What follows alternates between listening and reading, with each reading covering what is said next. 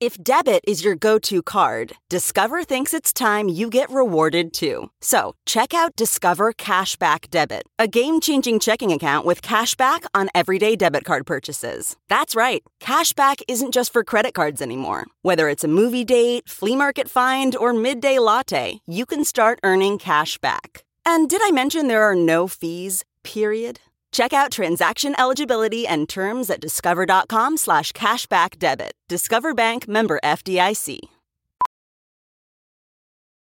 Professional welder Shayna Ford used VR training developed by ForgeFX to hone her skills as a welder. The more time that you spend practicing it, that's what separates a good welder from a great welder. VR training can help students like Shayna repeatedly practice specific skills. Virtual reality definitely helps because the more muscle memory that you have, the smoother your weld is.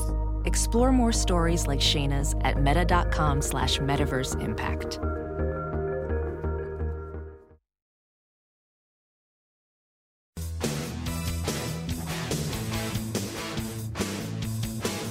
It's a show you'd endorse. Paige is singing, of course. And Mikey loves a woman with teeth like a horse. And Todd's getting winky blinky, cause RTP is Hey!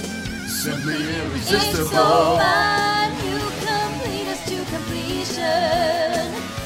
This podcast's I irresistible. let these hosts fit right on my face. Get us on that space This list. fly, and this pot is the reason. This podcast's Let's irresistible. cause there's a character limit. Simply irresistible. Damn, girl.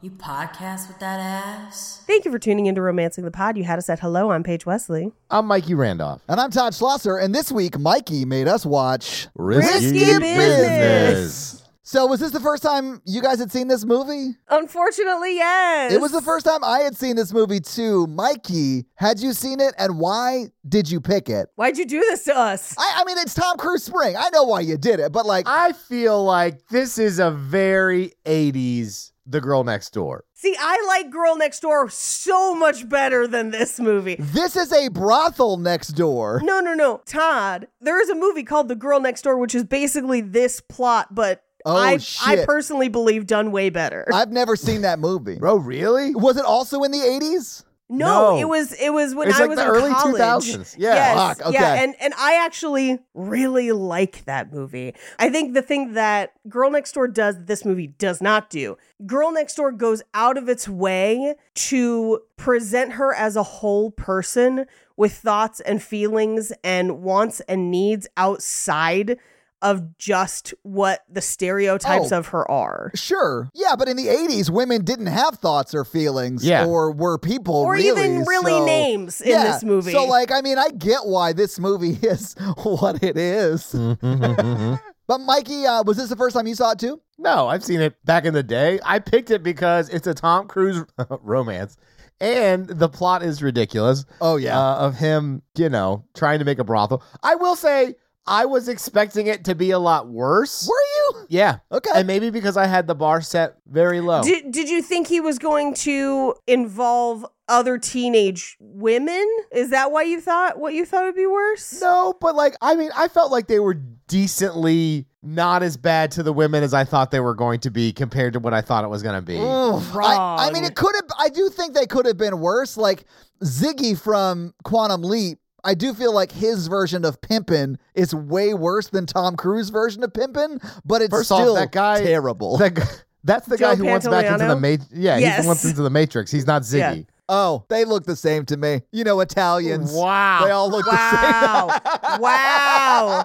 Us pasta eaters all look the same to you, the huh? same. I'm so sorry. I, I swear to God, I thought they were the same dude. So I guess my main question: Were all the kids eighteen? Absolutely No. not. There's one shot where there's literally like a 13 year There's a old full-on child, child, on the a couch, and child. two sex workers come and like sit down next to him and touch his leg. He got up. And No, he just walked to a different part of the house, Mikey. He got up and left because he'd already creamed those jeans. He was like, "Ooh, I'm saving three hundred dollars tonight." That's all I need. Three hundred dollars back then too. Oh, I did a lot of adjustment for inflation. So as we're Cool. going through it, I can give you all the numbers, as well as how many sex works would have had to have taken place for Tom Cruise to make Sure. $8,000 in a night. I did all the math, guys. But I do think the eight thousand dollars does not pay for that Porsche being. like Oh, legal. yes. I have so many thoughts on that. And Ah! so No. like, and I try like I forgot most of this movie except for like the dancing scene and then the scene where he's like I'm going to state college, which still still makes me laugh. Very But funny. I mean, I forgot that the whole crux was like the Porsche falls into the water and he has to repair it. Which doesn't happen until 50 minutes into the movie, by the way. Yeah. But when it happens, I was like, oh, thank God he stopped the Porsche. And then when it falls, I literally went, Yes. oh, no. I was, Oh, like, no. I was not expecting that at all. Well, when the first escort arrives to his house and he opens the door, I was like, "Oh, this movie's about to get real problematic." And Tom Cruise was way nicer to them than I was expecting, and I was like, "Good." Cool. I'm I'm glad that that one interaction made you ignore the rampant misogyny of this film cuz it's bad. Oh, I don't think he ignored the rampant misogyny. I just do think that that could have gone way worse. Well, I mean, all the guys are underage children too. I mean, I- like, that is also bad. Here's the thing. Are they not literally physically abusing the sex workers? Yeah, great. We met the minimum. My problem is the fact that these are all high schoolers. They view sex as completely transactional with the other girls they are in high school with. Girls that, by the way, we never meet except for that one in his dream and don't even have first names. One of them is just called the babysitter. well, that's because that's his dream. I don't think that girl in a dr- his dream really exists in Yeah. his reality. I don't even think but she's the real girl. The yeah. girl, I mean, there is a girl in this movie who they do not name, and that's like his friend's girlfriend who comes over just to fool around at his house. And I thought, Yeah. when that happens, I was like, oh, okay, if he's just like running out rooms for like Sure. couples at the high school to Yes. fucking, I'm Great fine business. with that, right? Right. Like, that's fine. But when he brings in adult women to sleep with his high school classmates that are as young as like 14, like that's that's a problem. That's a problem. But then he also sells it to those high schoolers as you've paid how much money and she hasn't even fucked you yet. And I'm like, oh, cool. So I guess girls aren't even worth talking to or any sort of companionship or anything. If you're not getting fucking laid, they're a waste of time and money. That's what this movie actively says all the way through the film. it's fucked up. I have no counterpoint page. That is exactly what it is. I have not felt this gross watching a movie in a long time. It was awful. it was so terrible. Ah. well, we haven't even gotten to Porky's yet. Oh, Mikey, wait till next week. Yeah, well, okay, we have avoided the '80s we have. because of stuff like this, but there, Yes. but all of those big romance movies from the '80s are not great. From now, Risky Business, I think, is probably one of the most problematic this is of oh, the John really Hughes terrible. movies. I mean, the premise of this movie is wholesale terrible. Yeah. The synopsis is problematic at best. Yes. But I mean, like, all of those 80s movies have huge Yeah, they're all bad. They've problems. all got huge problems. Although this is one of this is unique in that it's got a huge problem for all of it. All of it's a problem. There's you'd be better off trying to find something that's not a problem in this movie. because so much of it is a problem. I'm trying to think what I didn't have a problem with. Uh, yeah, I, I'm drawing a blank. Besides, like, the three big scenes that this movie's known for, the rest of it's not great. Like, the first 15 minutes are super boring, besides the problematic elements. and really offensive to women. Yeah. Yeah. yeah. It- it's it's terrible. You're not going to get any argument out of us, Paige. Like, it's bad. It's very bad. It's like an, an incel wrote this and was just like, bitches, right? Like, that's what this movie feels like. Well, that's how the 80s, I think, were. I don't know. that's because there were no female writers, or at least very, very few. It's a problem. Still. Him and Rebecca, Dor- Dor- uh, what's her face? DeMornay, Rebecca DeMornay, DeMornay's yeah. relationship makes zero sense. None, none from at all. top from top to bottom. T to B. I mean, the first night I guess makes the most sense, but then yeah, like the first night. Yeah, sure, sure. sure. the rest of it is so bonkers. I I thought at the end I was like, oh, she was in on it, and they rob him? I was like, what a twist. I think she was. I think so Me too. We never get confirmation. We just have to believe her at the end. Yeah, I was like, what? So she's like, I guess I won't see you for a while. And I was like, do you want to? Like, what is happening? Bro, Th- she this robbed sounds- you. This sounds terrible. I feel better if she was in on it. And I was just like, get that paper, girl. He's a dumb teenage boy who exploits people. Hell yeah. I honestly was a little surprised that Tom Cruise was this good of an actor this young because I sort of did buy that he was into women in this movie. He's been spotted with Shakira. Spotted was Shakira. Yes, they there's all these dating rumors, him and Shakira. Shakira, I know you're listening to this. Or probably not, but girl, you could do better. Like, Shakira, run. run, Shakira. Someone just needs to send Shakira the picture of Nicole Kidman the day they got divorced. Have you guys seen that? She was literally Yes, I singing and have. dancing her way back Thrilled. to her car. And she looks the happiest I've ever seen a woman be happy. Well, here's the thing. No, Shakira is not always a great person either. Homegirl has a uh, real nasty habit of like, you know, hiding money and not paying her taxes and stuff. So like maybe she's like, could this be a way out? I don't know. I do think if you marry Tom Cruise, you get tax exempt status. So Yeah, I mean that's how Scientology works, right? Right? Right? Right? Oh man, this movie. I was almost as angry watching this as I was when we watched Cruel Intentions. Oh yeah, dude, Cruel Intentions is really bad too. This is bad in a different way than Cruel Intentions is. Yes. Uh, I think this is probably worse, honestly. Like the scene where he's talking to the guy at the like fast food joint about like, well, what did you spend on this? What did you spend on this? And then what happened? And he goes, Oh. she fucked somebody else. I was like, oh my god. Blind. And then and Blind then Tom with rage. Cruise is like, got his shades on. He's like, exactly. I was Flames on the sides of my face. like, wait, is that a rom com? Is it a rom com if I just love it? Um, I don't think so. 'Cause I don't know that fully you can love that justify it as movie. a rom com. It, eh, the last line in that movie is all about how an undercover cop realizes he needs to go home and have sex with his wife. So we should count Wait, it. which ending? Oh, sorry, not the theatrical release, like the video Mm-hmm. release where they show all three. Yeah, yeah, yeah. Fair question. the Mm-hmm. God, I think the 80s might have been terrible. 80s I were mean- terrible. This movie had a hard on for like capitalism in a way that we just don't get today because we realize what happened during this time and how it all sort of fucked us. And I believe if I watched it correctly, Tom Cruise was like a somewhat decent guy who cared about other people and then like No. also helping people, but then No. throughout the film wanted to get rid of that to become a bad person and so did all of the things to be a worse person to be a better capitalist. You are incorrect, sir, because the only thing we ever see of Tom Cruise is A, lying about all of the girls that they go to school with that he's had sex with them. And then when he's like, I didn't because she was fat, because he does at one point say she was bigger than I thought she was, even though it's a fucking made up story. He Then fat shamed an imaginary person? he fat shames an What a imaginary person. douche! I've done it to Clifford, The dog? the big red dog. Wow. red wow. How dare you body shame an How dare you body auburn-haired, shame a bitch like beautiful that? puppy. Uh, he then he says, "Oh, I just want to, I just want to help people," and then laughs because it's a joke. He does not mean it. That is not real. He also just wants to make money like everyone else. And then the only reason he doesn't initially take her up on the offer to make like money for the week is because he doesn't currently see money. Like he doesn't see an immediate need, and he finds her profession detestable, despite the fact that he has been basically paying for her services this entire time. And only when it serves his needs is he like, no, no, no, it's fine. As long as I'm going to get money for it. He's a bad person the whole fucking movie. what you just described is capitalism, and that's funny to Oh, I know. hey, you'll get no argument from me. me. Yeah. It's actually unfettered capitalism. I have no problem with actual capitalism. Yeah, it is. It is unregulated Yeah. capitalism. There you go. Uh, but he's gross, but portrayed as the hero. He a- and so much so that like the movie, his last name is Goodson. Good son. Yeah, yeah, yeah. And I'm like, there's nothing good about him.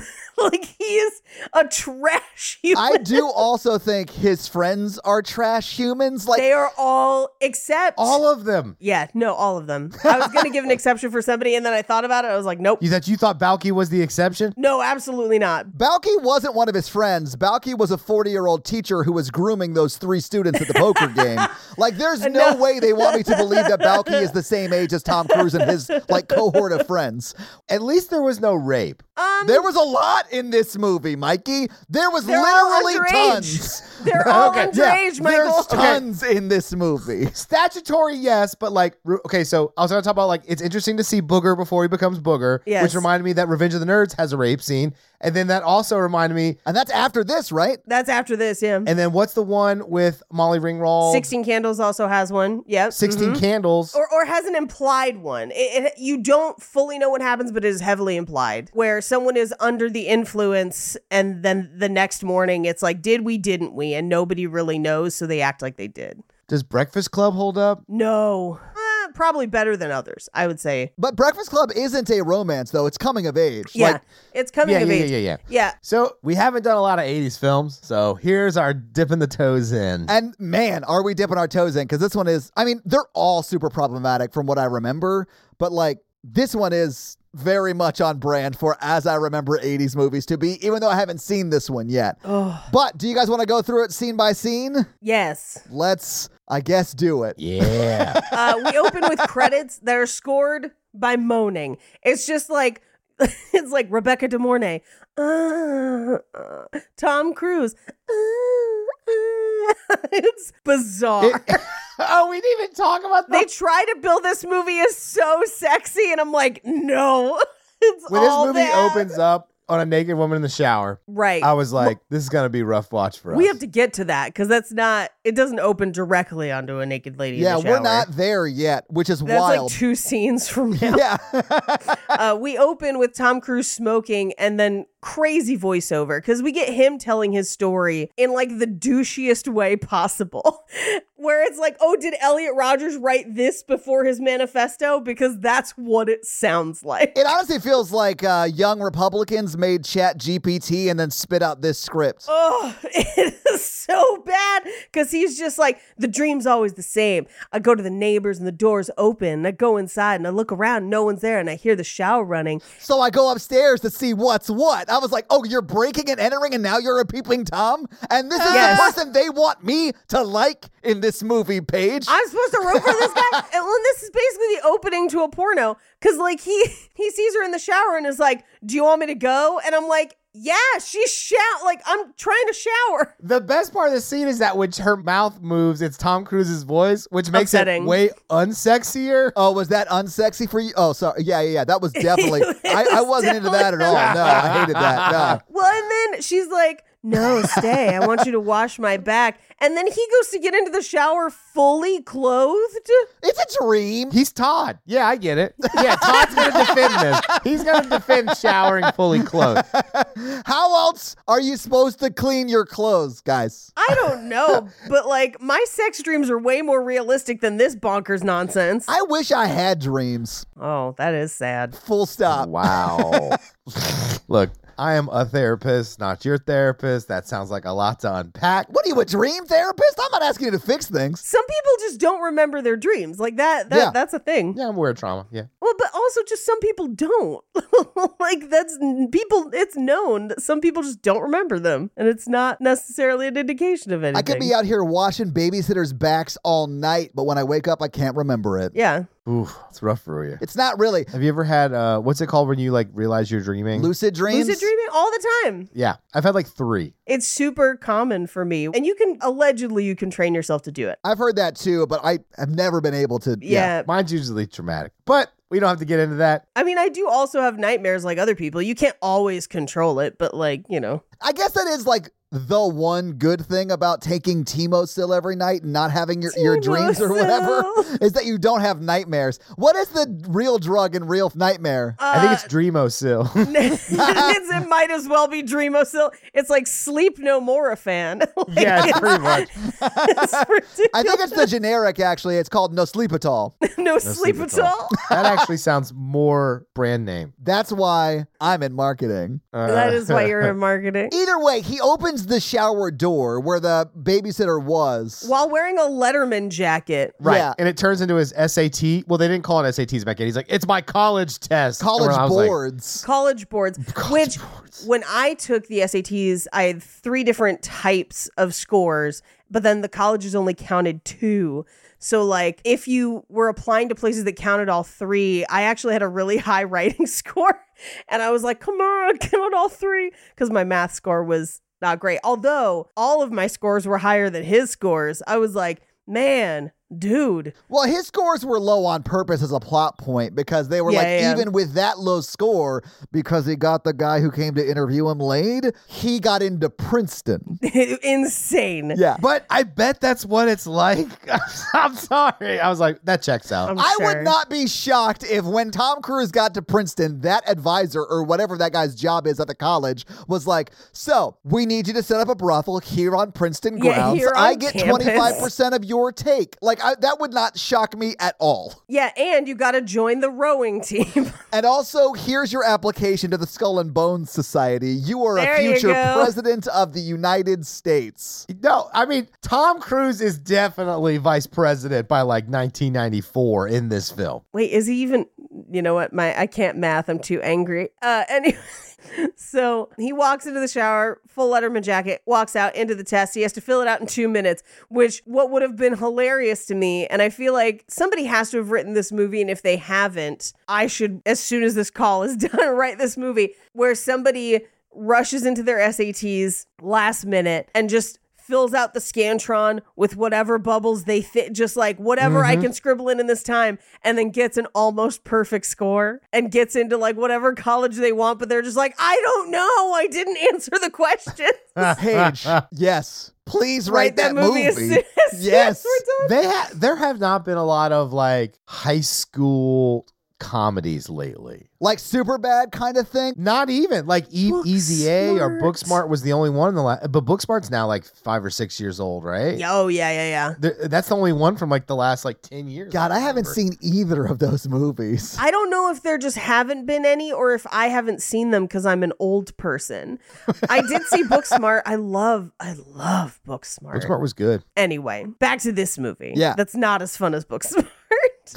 so he wakes up. Uh, my I'll never get to college. My life is ruined. No, it's not. Become an electrician and make more than your friends. Well, or some other. Tr- I mean, college is for some people. Like, I'm, I'm not For going to some shit on college, people. but a lot of people don't need to go to college because they want to Agreed. be. Or you can make a pretty good job, like as a plumber, and not go to school. Dude, uh, after what I had to pl- pay plumbers and electricians Mm-hmm. Yeah. this week, become a fucking plumber and electrician. Holy shit. And money hand over fist. I was. Uh, I have a friend who is in the uh, plumbing arts.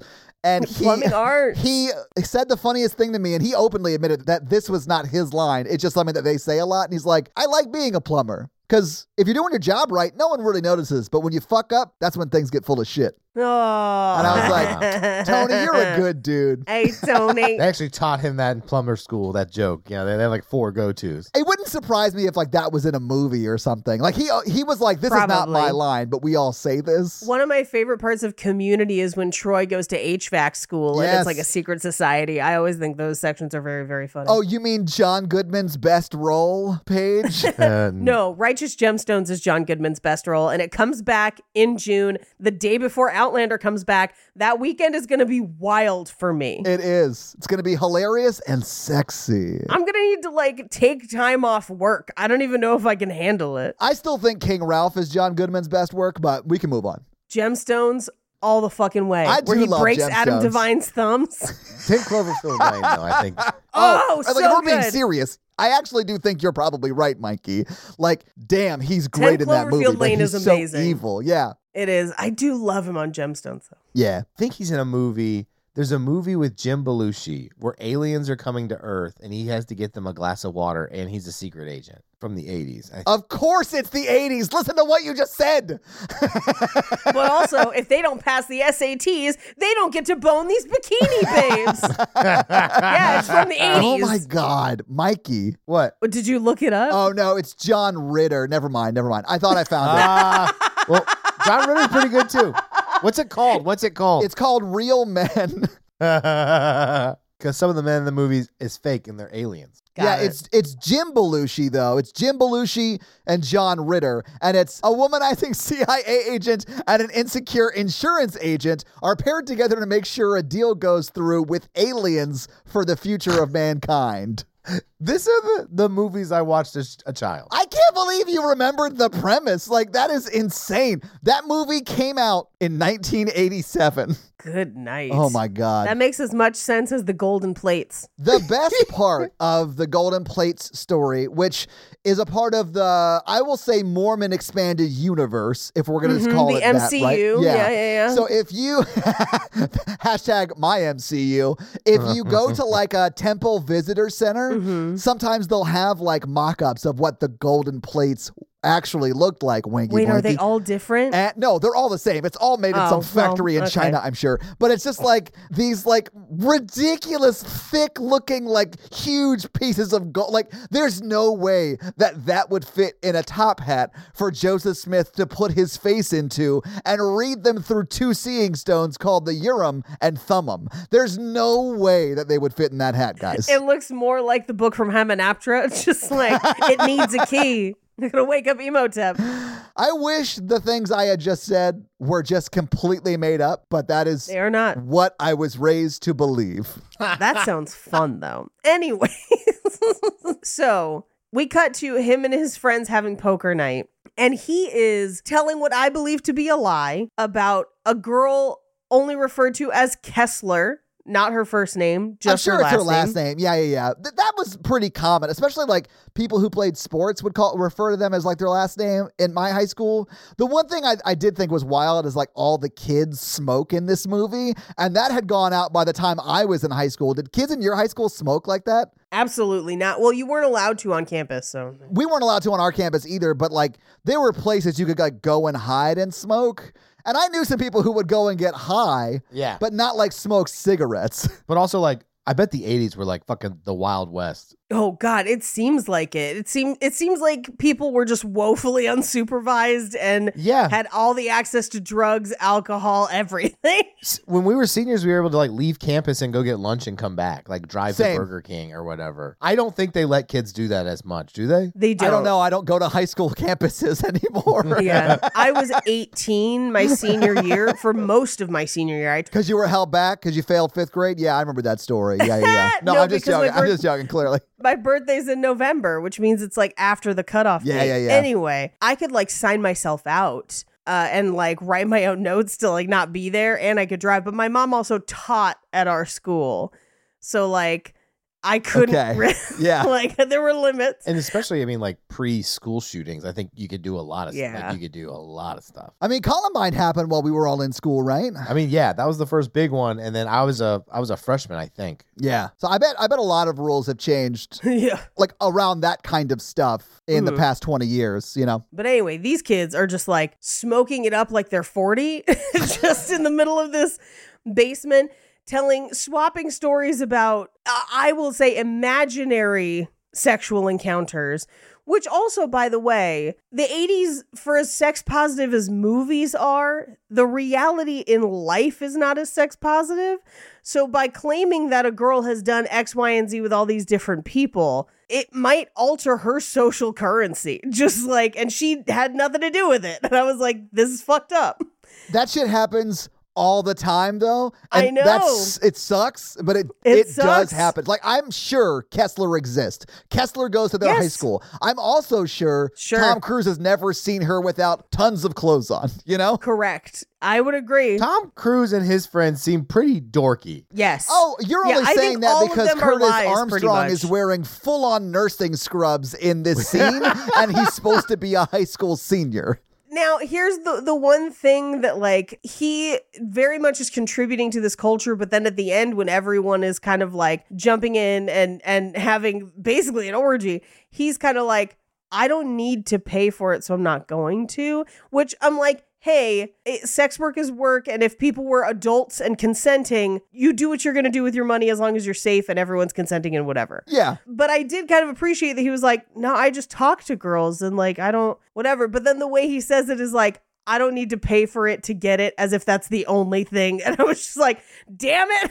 like, this movie was so close to having one person be like, I don't know. I actually, I've been with my girlfriend for like five years. I really like her. like, nothing. There's no way Curtis Armstrong has a girlfriend in this movie, though. Like, No, I think he's just chickening out. Uh, but also, they're all underage, so it doesn't matter. Well, I mean, some of Are the they 18? seniors, some of the seniors might be 18. Like I bought that Tom Cruise might be 18, Curtis Armstrong might be 18, but some of his friends, oof, No. yeah, Uh, Curtis Armstrong was one of the few that I thought might be 18, and I guess Tom Cruise might be, but we have no way to know. If someone had been like, I was held back a year, I'd be like, great, that's an adult.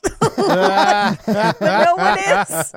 We don't even have the like benefit of of Better Off Dead, where Curtis Arms- Armstrong is like clearly forty and is like, I've been going to the high- this high school for seven years. We don't have that. These are all just teens. And if it was teens having sex with other teens, I got no problem. But it's teens having sex with adults. yeah. That's why I was like, if it's just them renting out rooms for couples at the high school, Yes. fully on board for that premise. That's sure, fine. sure, sure. No. What city is this? Chicago. It's Chicago. Chicago. Exactly. And I know because they come out of the Drake Hotel, and out loud to myself, I just went, Drake Hotel, Chicago, from Mission Impossible. I just got to watch the original Mission Impossible. That movie's good as shit. Most of them are. I love the first. The first one's great, but I do think he was relieved at the end that he he got into Princeton because New Jersey famously does not extradite for sex crimes. so he was like, "Oh, cool! I'm just on the run." Woo! Thank goodness. He, if he's a juvenile, he can't be convicted. I know they would actually they actually would have trouble convicting him even though he was participating in a criminal enterprise and using ill-gotten gains to then proliferate more ill-gotten gains by purchasing he was a stolen child goods. exploited. it's I, I, it'd be tough because they you know they'd want to prove rico but like you know it'd be tough to do And I think Rico was in the 70s. Like I think they actually could charge him under Rico in in '83. he is an underage child. unless he's 18 mikey if he's 18 rico Yeah, suave. rico suave Are they a ni na na? Sex crime. on the charges of rico suave how do you find He walks in with just his sunglasses and, and like cigarette. Love it. that's why that's how they charge sex crimes is rico suave uh, Because he doesn't wear boxers. well my dad didn't wear boxers until like the 90s Yeah, tidy whities were like the thing. That was the thing. until That the was the 90s. thing I remember forever. that. Yeah. No, if he's 18, let's see. He, uh, first of all, solicits sex work, which is illegal. Solicitation is illegal. Yeah. Now, that crime doesn't contribute to the other ones, but once he begins essentially working to promote sex work and taking that money, he pays for the car, but he also pays Joe Pantoliano for his stuff back, which was stolen. So he is purchasing stolen goods, even though they're his own goods. It'd be a tough call. That doesn't count. That that would not get that would not hold up. You can purchase your own stolen goods. Yeah. well, yeah, he yeah. would have to he would have to have a receipt for what he actually purchased. Otherwise, he's just giving money to a pimp. You can just give money to a pimp. That is there's nothing illegal. I mean, if a You pimp can came up give to you on anybody the street and was money. like, hey, man, my car broke down. Yeah, I need 20 that's fair. bucks. That's and you fair. were like, here you go. And then walked away. Yeah. You're fine. Loophole. You're fine. You're fine. Oh wait, exhibition. Yeah, if any service is exchanged for that, then you're in trouble. yeah, yeah. I feel like people in authority would probably zone in on Joey Pantoliano, the Pantoliano. adults. Yeah, probably. yeah, very quickly. Yeah, yeah, yeah, yeah, yeah, yeah. and yeah. I feel like Tom Cruise's parents would definitely get the right kind of lawyer to make this all go away. You know what I'm Oh, saying? absolutely. Abs- if he's going to be president someday, you know it. but also, this is the 80s, so all of them would be like, "Good job, son." boys will be boys. Yeah, exactly. Oh, I hate That's it. this whole movie. The movie could have ended with a judge saying that, and it still would have worked. By works, do you mean still been awful? Because, yeah. No, I think he means still been a hit in 1983 when this movie Uh-huh. came out, Paige. that's true. There is an origin story for toxic masculinity, and it's all of culture. yeah. I would love to talk to a woman at the time who saw this movie and be like, what did you feel about this? I'm so curious. I'm going to break your heart, Paige. And this is a guess. Oh, no. But I bet it was like, Tom Cruise is cute. Yeah. It was funny. Yeah. Or I bet it was, that's not as bad as most movies. That, ugh, yeah. It's 83. It's early 80s. Like, this is a bad time for women in America. Yeah. What's the what's the most problematic person you've thought was cute in a movie? Where you're like, I shouldn't, this is bad. I, you're gonna your answers are gonna blow us away. No. I, I- I- I can already tell. No. Jessica Rabbit? The board queen.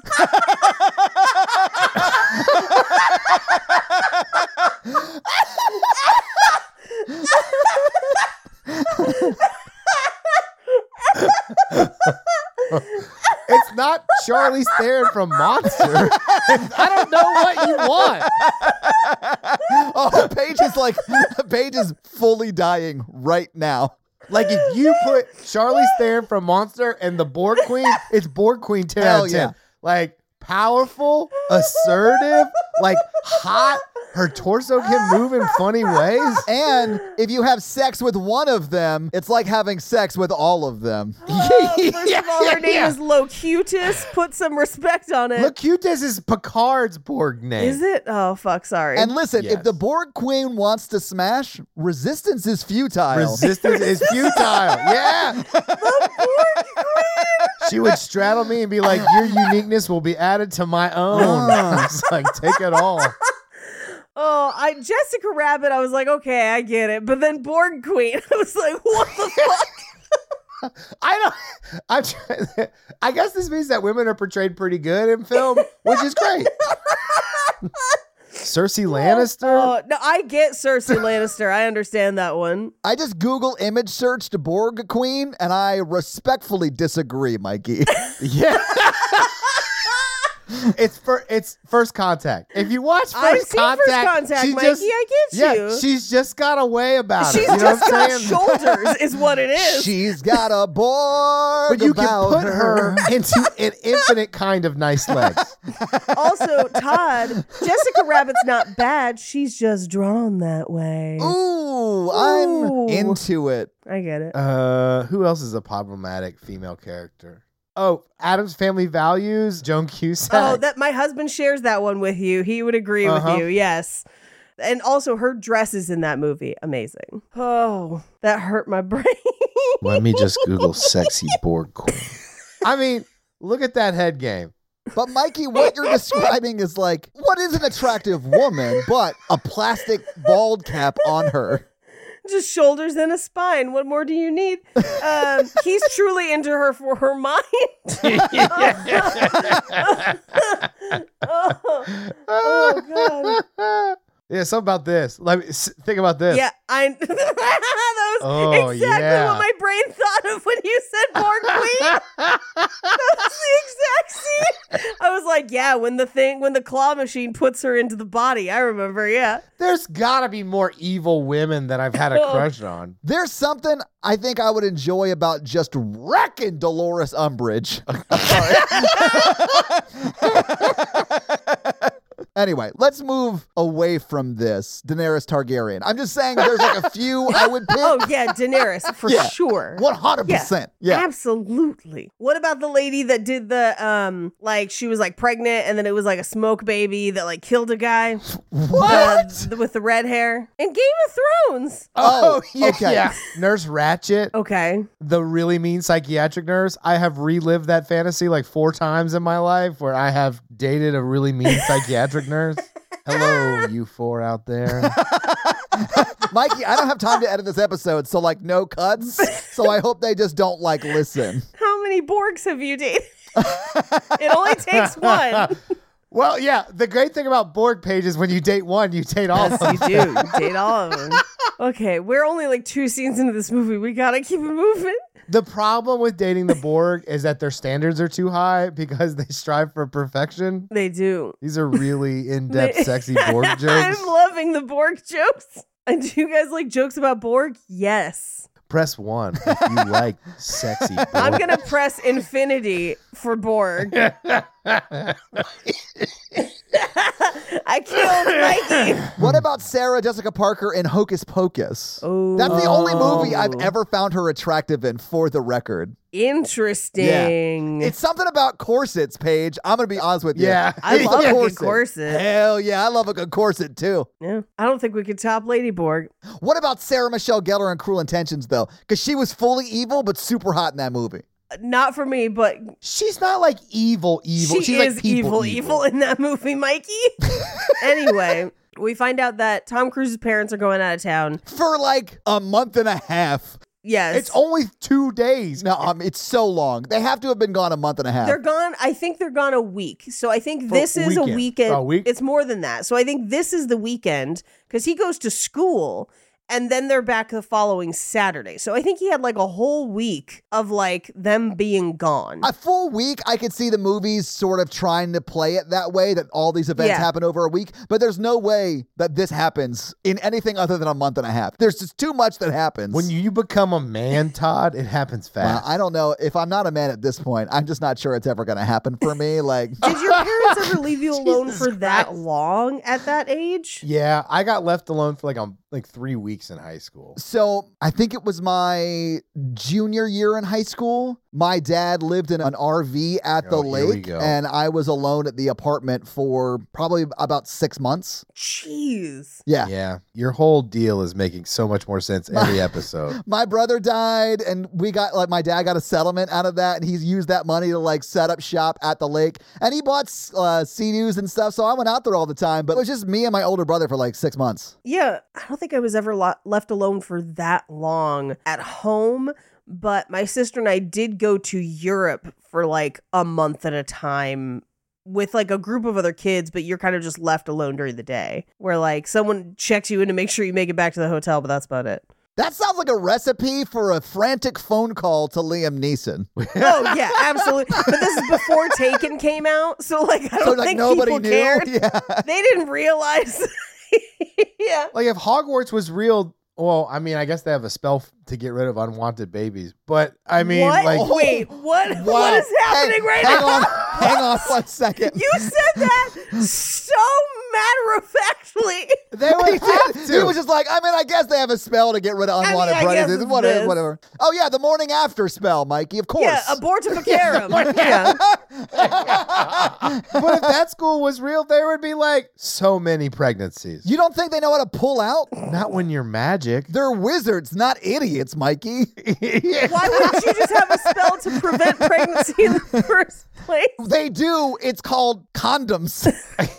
Prophylacticarum. I am not going to be magic and wrap it up. That's a, a step too far from me. I love how you draw the line at safe sex if you're a wizard. I, Mikey, if you're a wizard, isn't there a way to like y- magic something? So I don't. We can't. We gotta move on. Yeah, this tell is me. fucking So madness. magic I was also Hayes like Fifth. I don't even like talking about Harry Potter in episodes because like yeah, it's because because it's- J.K. Rowling yeah. has destroyed her legacy. Like Yes. it's hard to talk about in like an appropriate way now, and I hate her for that. Anyway, back to this movie. We cut to the next day with his parents, and they're kind of going around the house doing last minute packing, and they're asking about his SATs. That's how we find out his scores. Yeah. And his dad is like, You touched the equalizer and didn't leave. Like, they're very meticulous people.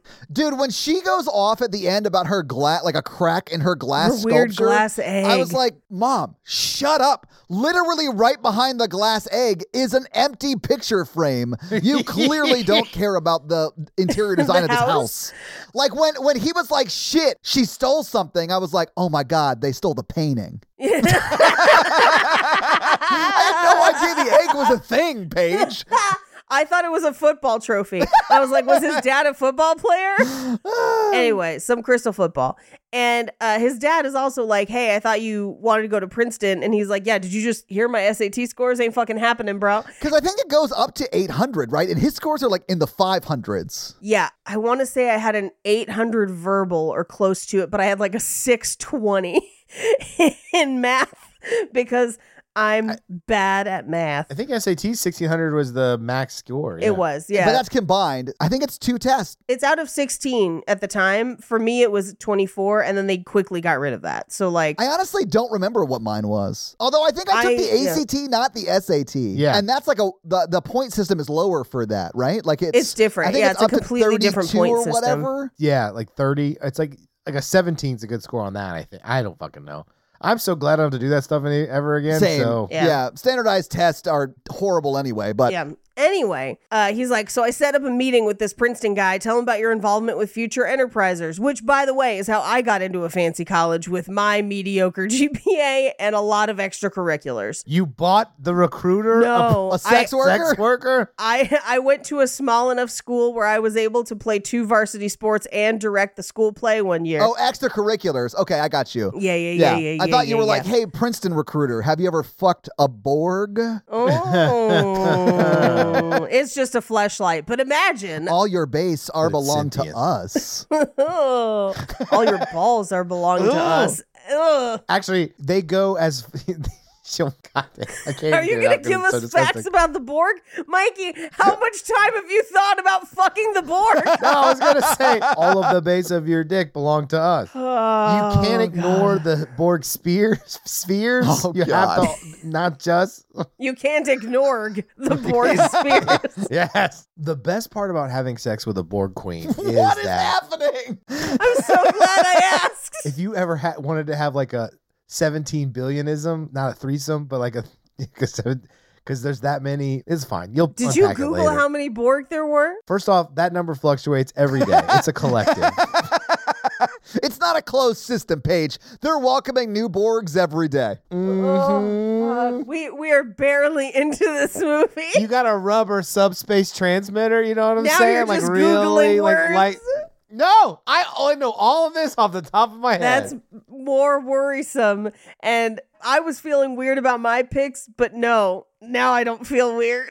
anyway, so uh, we cut to they give him food and or they give him money for food, and he drops him off at the airport. So yeah, they give him fifty dollars for food, fifty dollars Yes. for expenses, and then twenty five dollars for like emergencies or whatever. And that is one hundred and twenty five dollars total. If you adjust that for inflation, that's three hundred and eighty dollars today. Yeah, That's a lot of money for a week. And like back then, like you'd fill your car up with like ten bucks for the week. I do remember my first car. I was able to fill up for like fifteen to seventeen dollars, like full tank of gas. in in my life, I don't think I have ever been able to fill a car for less than three dollars a gallon, unless I was out of state. Well, you're also in California. Yeah, yeah, We're in yeah. the South where I think gas was like Yeah. 12 cents a gallon in it was 2020. definitely less than a dollar my senior year of high Fuck. school. Same. Yeah, Yeah. But then Mikey, by fully. the time I got to college, it went up to over two dollars a gallon because of Yeah. 9-11, Right. You know, and Yeah. all that stuff. because remember, I learned to drive after 9-11. Never forget, Paige. Never forget. Never forget how to drive, Paige. yeah. Never forget. Oh, don't ignore the stop signs. Anyways, so we see him at home drinking whiskey and coke with a frozen TV dinner. Yeah. Just fully frozen. this is the moment I realized Tom Cruise is an idiot. okay, let's not make fun of my current life. Mikey, Have you ever know how to picked up use a gravy and tried microwave. to lick it like a popsicle?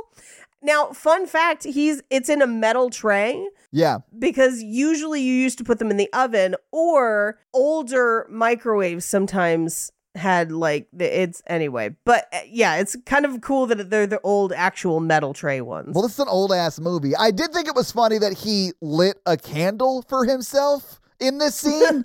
I was like, what are you doing? You're by yourself. i think he was about to slap it to the board as soon as he was done with Again, dinner I light candles all the time over here at Casa de Mikey. Okay, but like for scented candles, this was like a s- like candle stick. a taper it was a taper Yeah. Well, Oh, this is before they had Yankee candles and the other kind. Oh, I bet he was Yankee and his candle through most of this movie. You know what I'm saying? it shows him do it like three it does times. show him doing it But also, you should yank your stuff with to candlelight. Like, really get romantic with it. Treat yourself. Oh, you've not jerked it unless you've been jerking it thinking about the Borg like you're Ebenezer Scrooge. Oh, sorry. First off, I'm not even gonna talk about if you get the board queen and seven of nine together. Oh, Mikey. Because Mike, I get it. Because- Seven of Nine is gorgeous. Woo! I hey, I understand. Now I'm actually really curious. Like, Board curious. yes, like what's your Borg jerk off scenario? query. What? Query. what's your Borg jerk off scenario? I have to fuck the board queen to save the universe. What? that actually makes a lot of sense to me. But for me, I think it's probably number six from Battlestar Galactica. If we're gonna go like that route, She's pretty yeah, good. I'd go number six from Battlestar Galactica. Paige, I would like to posit that I can fuck the Borg so good or so bad that they're like, we don't need your civilization. I think it's the latter. the ladders of our civilization have nothing to do with it. Oh god. Oh my gosh. Oh, this is the new minions. I wouldn't fuck a minion with Mikey's dick. No, man, minions are for eating, not for fucking, Paige. Come on. I don't think you could fuck a minion with Mikey's dick. It would kill it. Anyway. You ever seen a minion on a rotisserie page? Not yet. anyway, so he has fun around the house. He he plays the sound system. He does the very famous dance scene in his underwear. That scene actually gets more graphic than I expected it to do. Yeah. Like Yeah. you practically see Tommy's taint. And I was like, oh, interesting. Cool, cool, cool. The Cool, cool, female cool, cool, gaze cool, in the 80s was like so over the top, Mikey, right? He didn't wear a lot of a lot of layers there. No, you you could see practically right up into his beehole for through those tidy whities. Yeah. I'm very glad boxer briefs are a thing. Same. Yeah. Big fan of the boxer briefs. My boys need a house, you know? or or a cube floating through space. My Borgs need a house, Paige. My Borgs need help. But this is the scene where we find out one of his friends got into Harvard, and the rest are like, well, you could make this much doing this job or this much doing this job. Uh, I have those numbers if you want them. yeah, I'm, I'm curious what, what they equate to today. Yeah. So an MBA out of school makes 40K a year, which is also the same price as the Porsche later on. Yes. And that's roughly $121,000 a year. Now, I can't remember what these other job was that made 60K. Dermatology. Thank you. Which, by the way, is a doctor. Right? Yeah, it's doctor. So, like a doctor of dermatology making $60,000 in 83 is roughly $182,000 today. That seems low. They make way more than they make way dermatology is still one of the most specialized, like lower specializations. They make like half a million a year. Wouldn't surprise me at all. Have I ever told y'all the story about when I got like abused by a dermatologist? No? So I have a lot of moles or whatever, Okay. In the garden or on your skin? like freckles and yeah, mole no, stuff, I've had I've you know, had a like- mole checked out. What's up? Yeah. Yeah, so I I went and he's like, some of these look weird. We're gonna we're gonna scrape some of them off. This man scraped 32 moles off in one session. Jesus. Hurt so bad. Yeah. And then they're like, my mom's like, that's not what they're supposed to do. They're, they only supposed to take off like eight at a time or like five to eight at a time. Oh, yeah. So then he calls and he's like, we want to get it. We're, we want to biopsy 10 of them. well, you've got 22 to spare, Doc. No, that means they have to go deeper and Oh 10 my of Yeah. them. god! I thought you meant out of the thirty-two. Oh my No. god! Yeah. that sounds terrible. No, he took out 22. I got 34 lidocaine shots when they went to biopsy the the 10 more, the 12 more at the same time. It was the worst. I think he was not a good doctor. Yeah. Anyway, but basically, this conversation at the table is just them being like, I don't care what I do as long as I make money. They're all super shallow. There is a girl at this table. She is not named. She looks kind of like the girl in his fantasy later, but we never meet her, learn anything about her, anything. Just that she is greedy and wants to be a dermatologist. I thought it would have fit thematically with the film if like the fantasy girl was Rebecca De Mornay the whole time. And then like And then Yes. she basically, it's like his fantasy come to life. right. it wouldn't have made it a better movie, but I I think that thematically would have been better. Yeah. Anyway, so he they they ask him, they're like, "What about you?" And he's like, "Oh, I just want to serve my fellow mankind." And then they all laugh about it because they're like, "That's ridiculous." And we cut to him at the free enterprise thing with Bronson Pinchot, where they're just like, like you've got to help me with our projects. We got to, I've been doing sales and marketing, so you can't do sales and marketing if there's no product. Like, what are you doing? And it's basically like neither of them are really happy. They're just doing this for it to look good on their resume. Yeah, like they don't really want to actually do the work, which I sort of get. Like you do need that extracurricular stuff to get into good schools. So like I understand what's going on. But Balky does invent the worst memo pad Oh. I've ever seen. It's a terrible invention. Yeah, and then wants to charge people like the equivalent of $32 for it, which I was like, Yeah. oh, this is terrible. Because essentially, because we see it in this next scene where it's like you write down a message and click it so the light goes on. And then when you get a second message, you click it again so it starts making a noise. And I'm like, so it's just a torture machine? Yeah. It just constantly An beeps at you. answering machine. it is an answering machine, essentially. And Paige, you were talking about like the overt misogyny in this movie. Yes. I feel like this is a moment of maybe a little more subversive misogyny because it says, so if your mom gets a call and you want to write down what it was, you you write it down and then cl- you know Yeah. turn this light on or whatever. But if your dad gets a call and like it's super important, that's when you write Yes. that down and click this button. I was like, oh, so the like, mom implication can't that get your an mom's important calls call? would never Yes. be important. Exactly, Yes. Paige. You're missing the toxic masculinity e- element of that, where he's like, your dad tells you he will beat you Yes, if you do that not too. Oh, yeah. give him that message. Yeah, yeah, yeah. and also, like, no, he won't. Dad doesn't even know he left the message. Idiot. I mean, he does because all he can hear is that thing beeping. But this is where their other friend comes in and is like, "Hey, your parents aren't home. Can we borrow a room?" And they're like, "Yeah, fine." And I thought this was going to be the business. I Me was too. like, "That's a genius high school business." Yeah. But instead, they they let them go upstairs, and while they're moaning and like having a grand old time, it seems, uh, they're like, "We can't concentrate. We got to go out." And they take the Porsche out, which he's not supposed to be driving the Porsche, but also everyone I think forgets throughout the rest of this movie there's another car. Like the the, station wagon. station wagon, like Yeah. when he's like, I gotta borrow a bike, and I'm like, Do you? Well, he had to borrow a bike because he was at like the school, Sure. and he needed to get somewhere Yeah. quickly. His station wagon wasn't there. No, but it was at home, and he rides that bike all the way to the train station, and where it's like, was it faster? Like you could have been driving the station wagon this whole fucking time. It's anyway. He likes the open air, you know, of the Porsche, of the bicycle. Well, the Porsche isn't a convertible. I'm mixing up Ferris Bueller. You Yeah, are. dude, the car and Ferris Bueller is super cherry That too. I love is that car. Tasty. yeah. Yes. But fucking Connor Roy destroys it at the end. No wonder Logan Roy hated him. yes. I don't watch Succession. I saw the funniest succession tweet I think I've ever seen. Uh, this one girl was like, I think it's funny to hear everyone talking about who they think is going to win succession. Like, Marvel has ruined movies for you. There's no winner. This is mutually assured destruction, Yeah. basically. And everyone's a villain. And everyone's a villain. And somebody commented below, Have they found all the Waystar Roy stones yet? And I lost my damn mind. That is an amazing tweet. Okay. Uh, so credit to at JDB eleven thirty eight Justin on Twitter uh, for making the Waystar Roystones joke that I have been laughing about for days. Uh, anyway, Hello, Todd. It's Mikey. Hello, Mikey. It's Todd.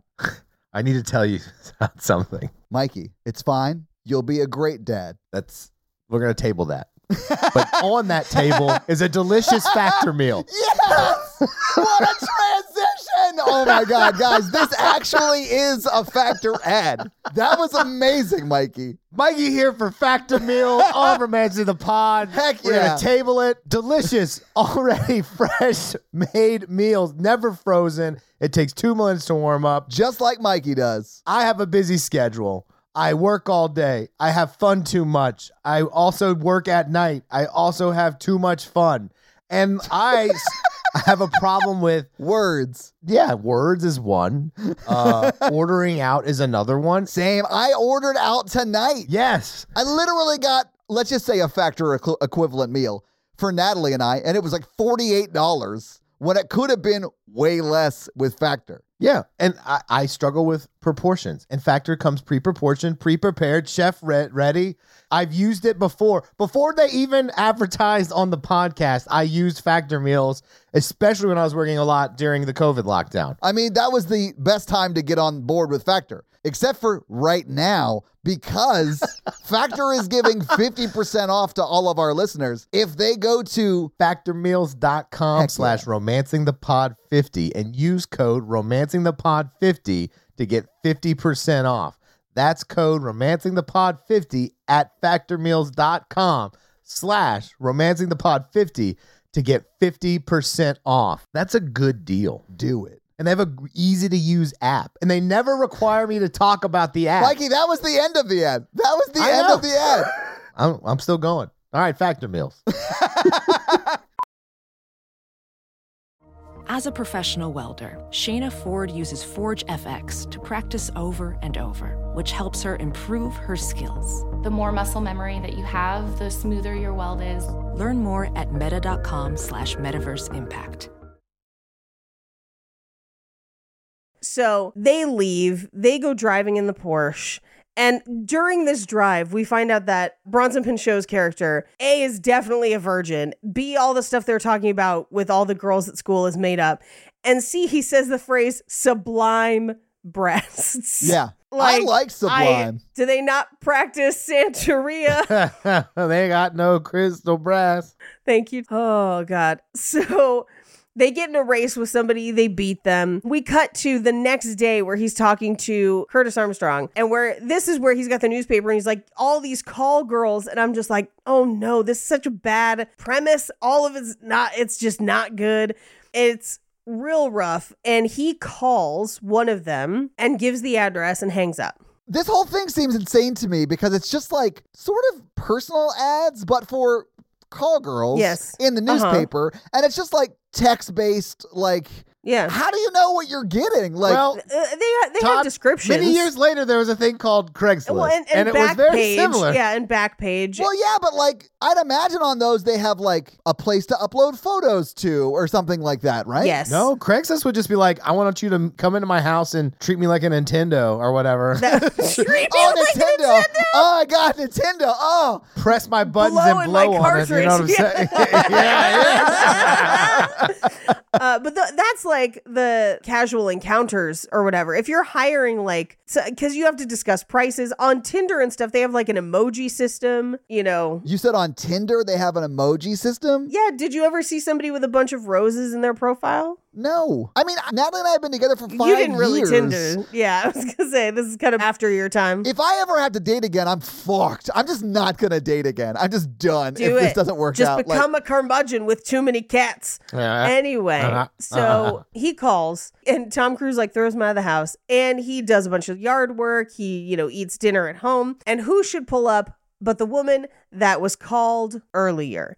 Uh, she arrives at the door and it is very clear that she is trans. And he freaks out. he does, but he genders her correctly in this scene. He does the and I entire was like, time. That is a bonkers thing to get right when you're doing so much else wrong in this movie. I but I know awesome. this Good is for this you. is the one scene because they she comes in and they have a very calm, friendly conversation where she's like, "You didn't realize what you were getting into. I understand. Can you pay for my cab and my fee for the time out here, and then we'll part ways? And here's a number for someone that I think is a better fit for you. Business transaction complete." And I was like. Good for everybody. What a pleasant, Yeah, absolutely. pleasant encounter. Yeah.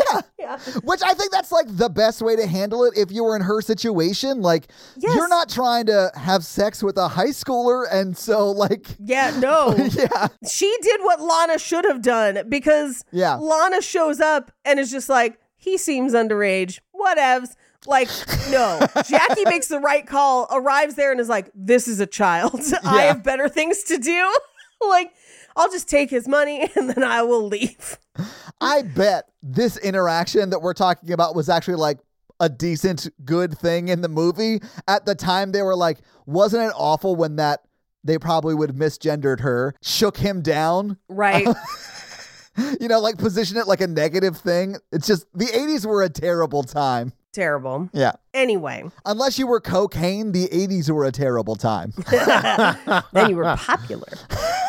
Everyone likes me. I'm gonna be popular.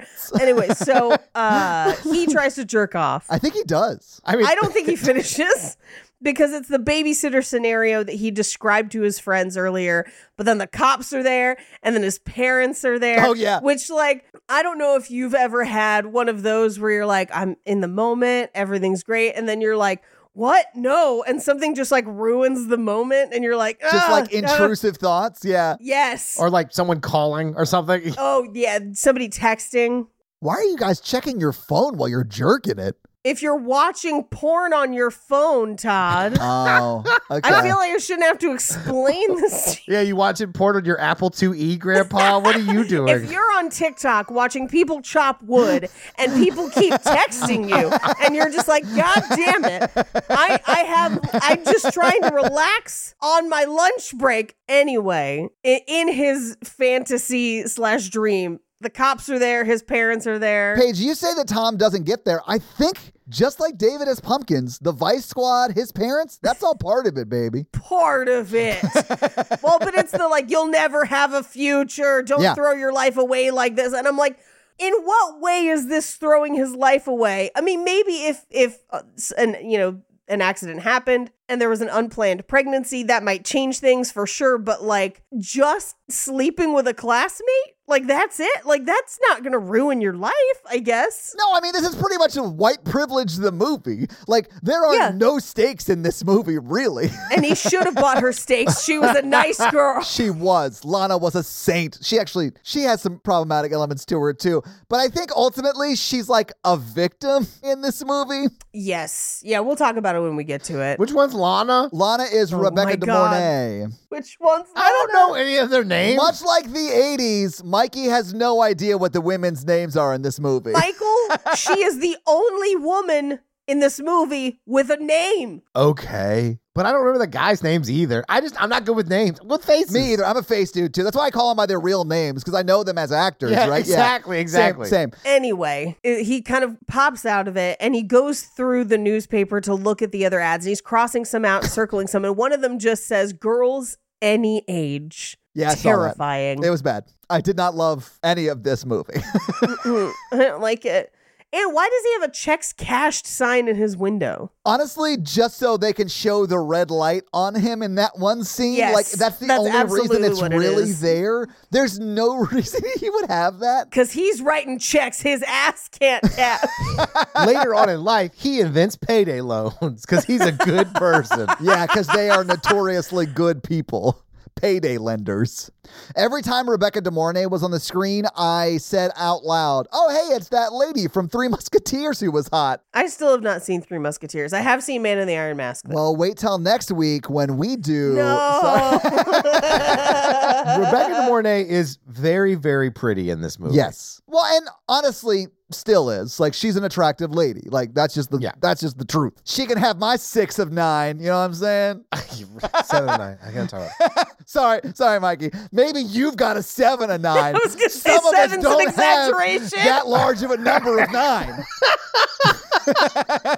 I'm just saying, if Rebecca De Mornay took me on a train when I was 18, I would. The scene would be much shorter. I have so many things about that train scene when we get to it. yeah. So uh, he calls Lana based on the number that Jackie gave him. Yeah. And he's he's like, I'm a nice guy and I'd like to meet you tonight. And he doesn't discuss price over the phone. No, that's gauche. No, it's not. That's his bad. No, I mean he absolutely should. Like you're exchanging money for services, right? So like Yes. you should know what you're getting yourself into. I mean that would have prevented this entire movie cuz he could have gotten the $300 out and then paid her for her time. Or said like, I don't have three hundred dollars. I'm a little boy, and then hung up.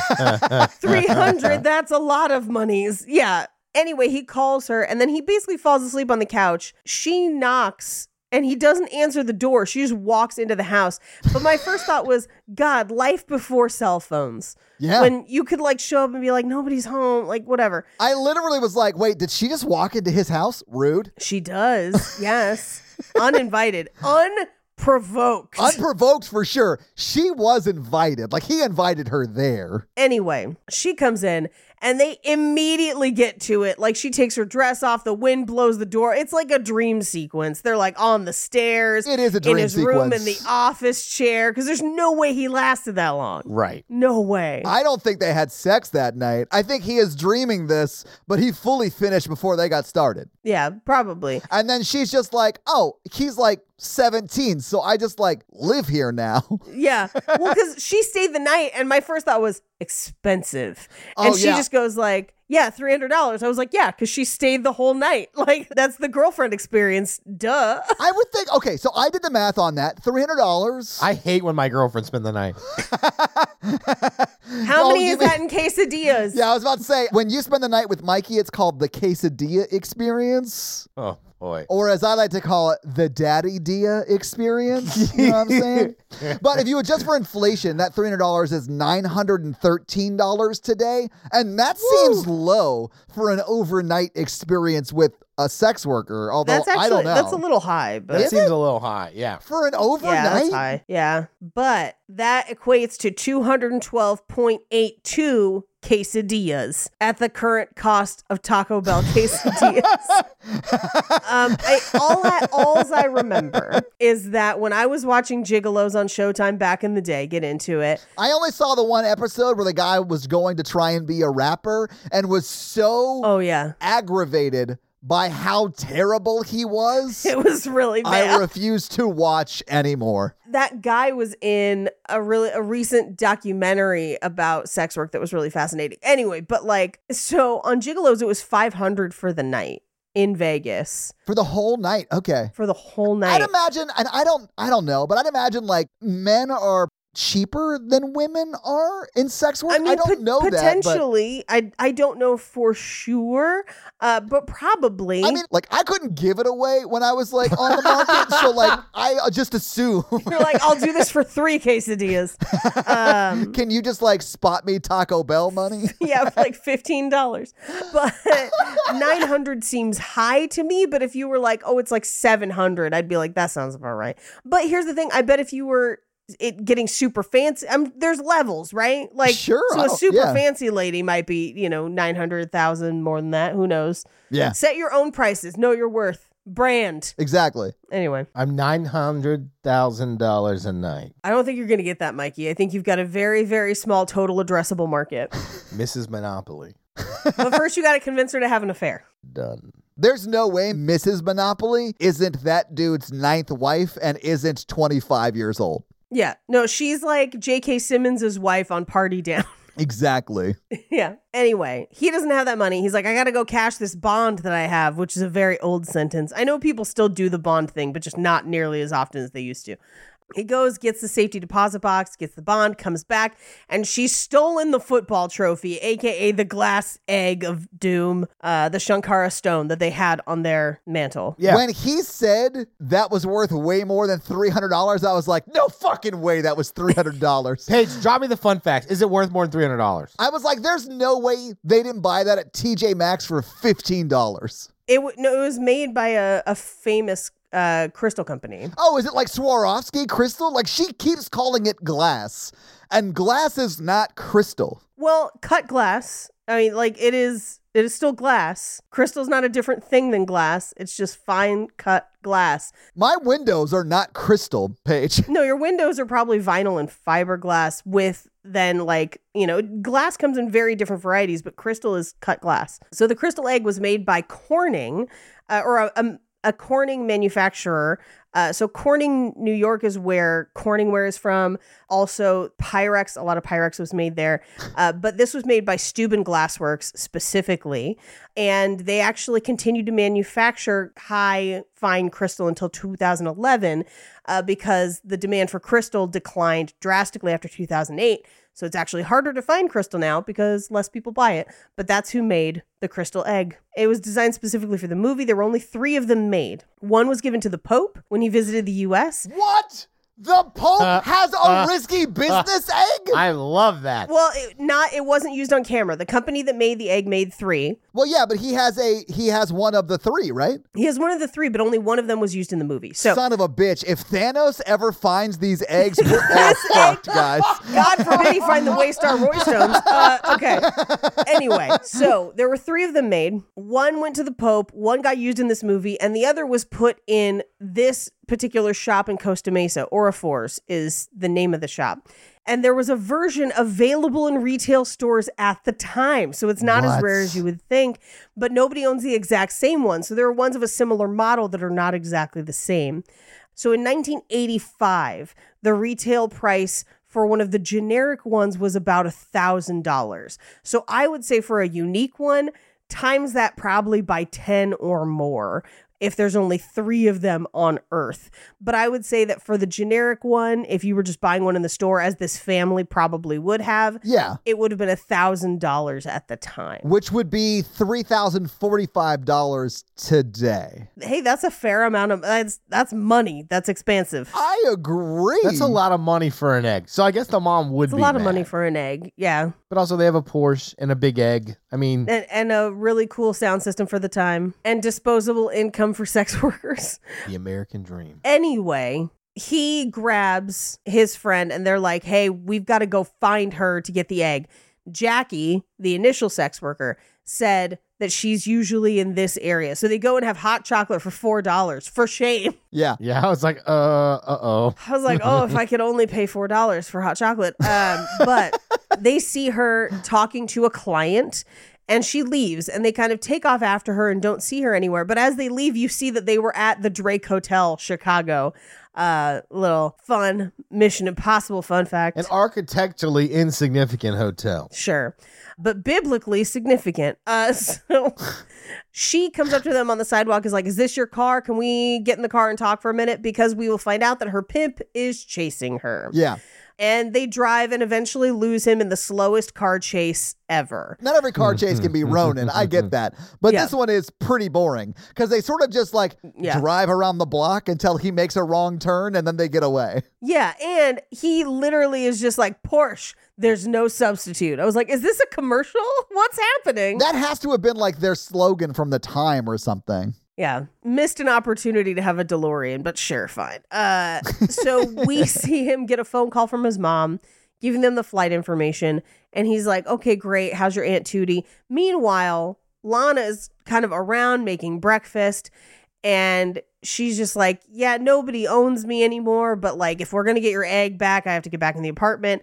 And he's like, "Cool, I have to go to school. Can you leave?" And she's just like, "N- "No, you want your egg back, right?" Like, I mean, she is like, let me make a few calls. If I can get my stuff back, I can get your egg back, right? Right. So, like, I understand why he does continue to like work with her on this. He's got a few days. He needs Mm-hmm. Right. the egg back, but like, yeah, Mm-hmm. Well, and she says basically, we didn't see it on screen, but when they got home from the car chase, they had sex again. yes. We know. And then he's like, you're not going to charge me for that, right? Because I don't have that many bonds left. Yeah. And she's like, no, that one was free or whatever. I don't know. Yeah. Something like that. She's like, did I ask you to charge or whatever? it's a sample. Just call me Costco. Um, anyway, sorry. So he's like, fine, stay here, but please don't steal anything. If I come back and things are missing, I'll go straight to the police. And he's like, she's like, all right, go to school. So he goes to school, probably fails that pop quiz. Um, meanwhile, she's like wandering around his house, basically casing the place. yeah, like literally pulling this like silverware out, like Yep. the candlesticks, like yeah. Yep. That's why I do think she was in on it because I think so too. her former pimp manager, as she calls him, like Yes. he knew exactly what to steal. You know what I'm saying? yes. We Mm-hmm. cut to he's in school and they're like reports are due tomorrow and he's like "Wh- as how soon can I get out of school? I've got to get back to the house. He get, gets back to the house. His friends are already there cuz Glenn is inside cuz he wanted to meet her. And Glenn was the guy that brought a girl over earlier, but uh he's like I met her, she's nice. I I didn't do anything, but you didn't ask about Vicky because now Vicky is also in the house with Lana and they are running their business out of his home. So the way that Tom Cruise felt ownership over Lana, Yeah. Well, he's a Was- teenager. a problem though, Paige. I get that he's a teenager,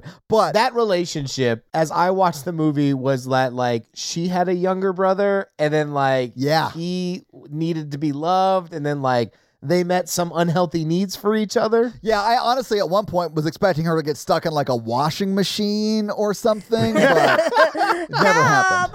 I'm stuck. I'm stuck in your big house, and I found this candelabra, and I'm stuck. Give me your four of nine. Oh, It's Tom Cruise. You know it is. a five four nine short king. Anyway, so Vicky pays him out for the service that she provided to Glenn, and he's like, "Whoa, what? Oh, what? Uh, what? I don't know what." I mean, he does sort of like, no, I don't want this because I don't want to go to jail. But he eventually does take it because, you know, capitalism over everything in the 80s. Well, here's the thing. I don't know if it's that he doesn't want to go to jail because some of the ways that he talks to Lana later, I think he does find their business kind of low class and Yeah. disgusting, but not enough to not take their services. Like he's a real like hypocritical piece of shit, basically. Let's like my feelings on McDonald's. Okay. Elaborate. I know exactly what you mean, Mikey. like I Or, like, hate McDonald's. I use their service and then I judge it. Yeah. But then I use it where I'm like, those fucking filthy bitches. I'll take the 20 piece McNugget. Mikey, can I tell you a true story? Mm-hmm. I had to do a little bit of work last night, and Natalie had a personal training client early, so she went to bed early. As soon as she went Mm-hmm. And to then you sleep, texted us crazy bread memes. I did. I'm so sorry about that. I made up a whole elaborate story about a motorcycle accident that, and then I uh, smashed as many bread puns into that as I could. Bun subscribe. That is such an inside our text thread joke that literally no one not on this call right now is going to get it, but I'm leaving it in. Anyway, Leave it in. So literally after I sent you guys that, the second I heard Natalie fall asleep, I went to McDonald's and got two cheeseburgers, ketchup only, and then went back to work because I had some stuff I had to do. Sometimes it hits the spot. Yeah. That's like in college where I'd like get shit faced and I'd wake up the next morning and there'd just be like a Taco Bell wrapper. And I'm like, oh my God, what did I do last night? Mikey's drunken college binges don't end with him waking up next to a strange woman. They end up with him waking up next to strange Taco Bell rappers. And I love that for you, Mikey. For me, it was bags of Jack in the Box. oh, Jack in the Box is another one.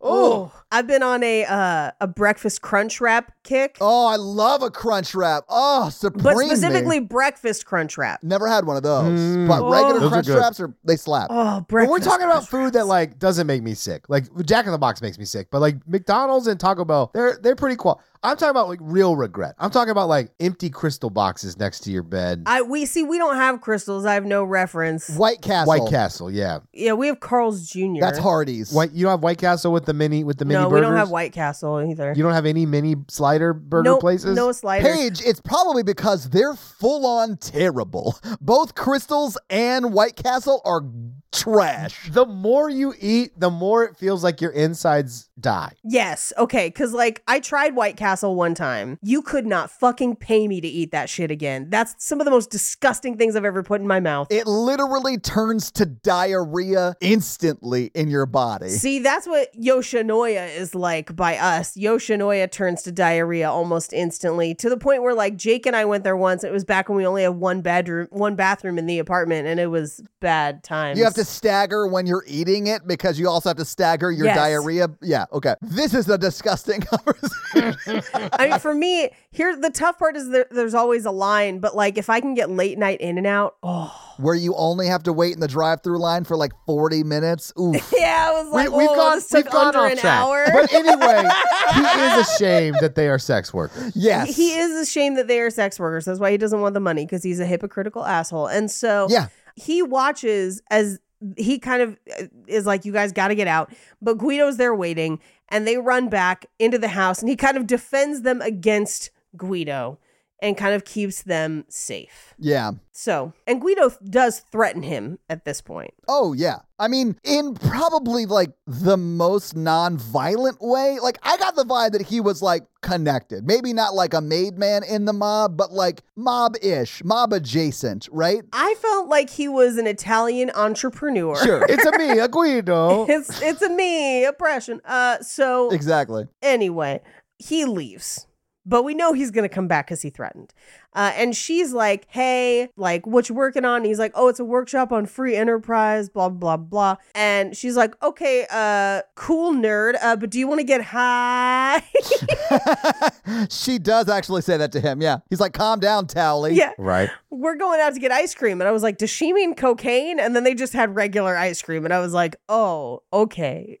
Sure. And so they're walking around the park. Uh, and this is where she's like, Hey, your parents come back on Saturday. We have a couple days. You've got a lot of friends who want to have sex and have money that their grandparents have given them for other things. What if we join forces? you could have some of that money and I'll be your girlfriend for the next couple days, no charge. And this is where he starts asking her about, like, well, why did you leave home? What happened?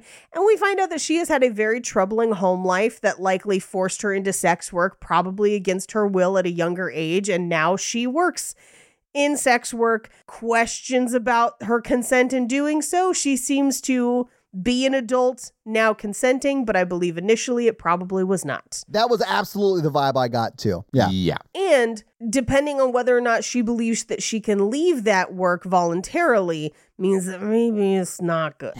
And he's kind of like interrogating her about it a little bit. Mhm. And she says, like, I'm trying to be friends, but I need you to stop judging me while you lean on your dad's $40,000 car. Basically, being like, I didn't have the same opportunities you did. And that's how I ended up here.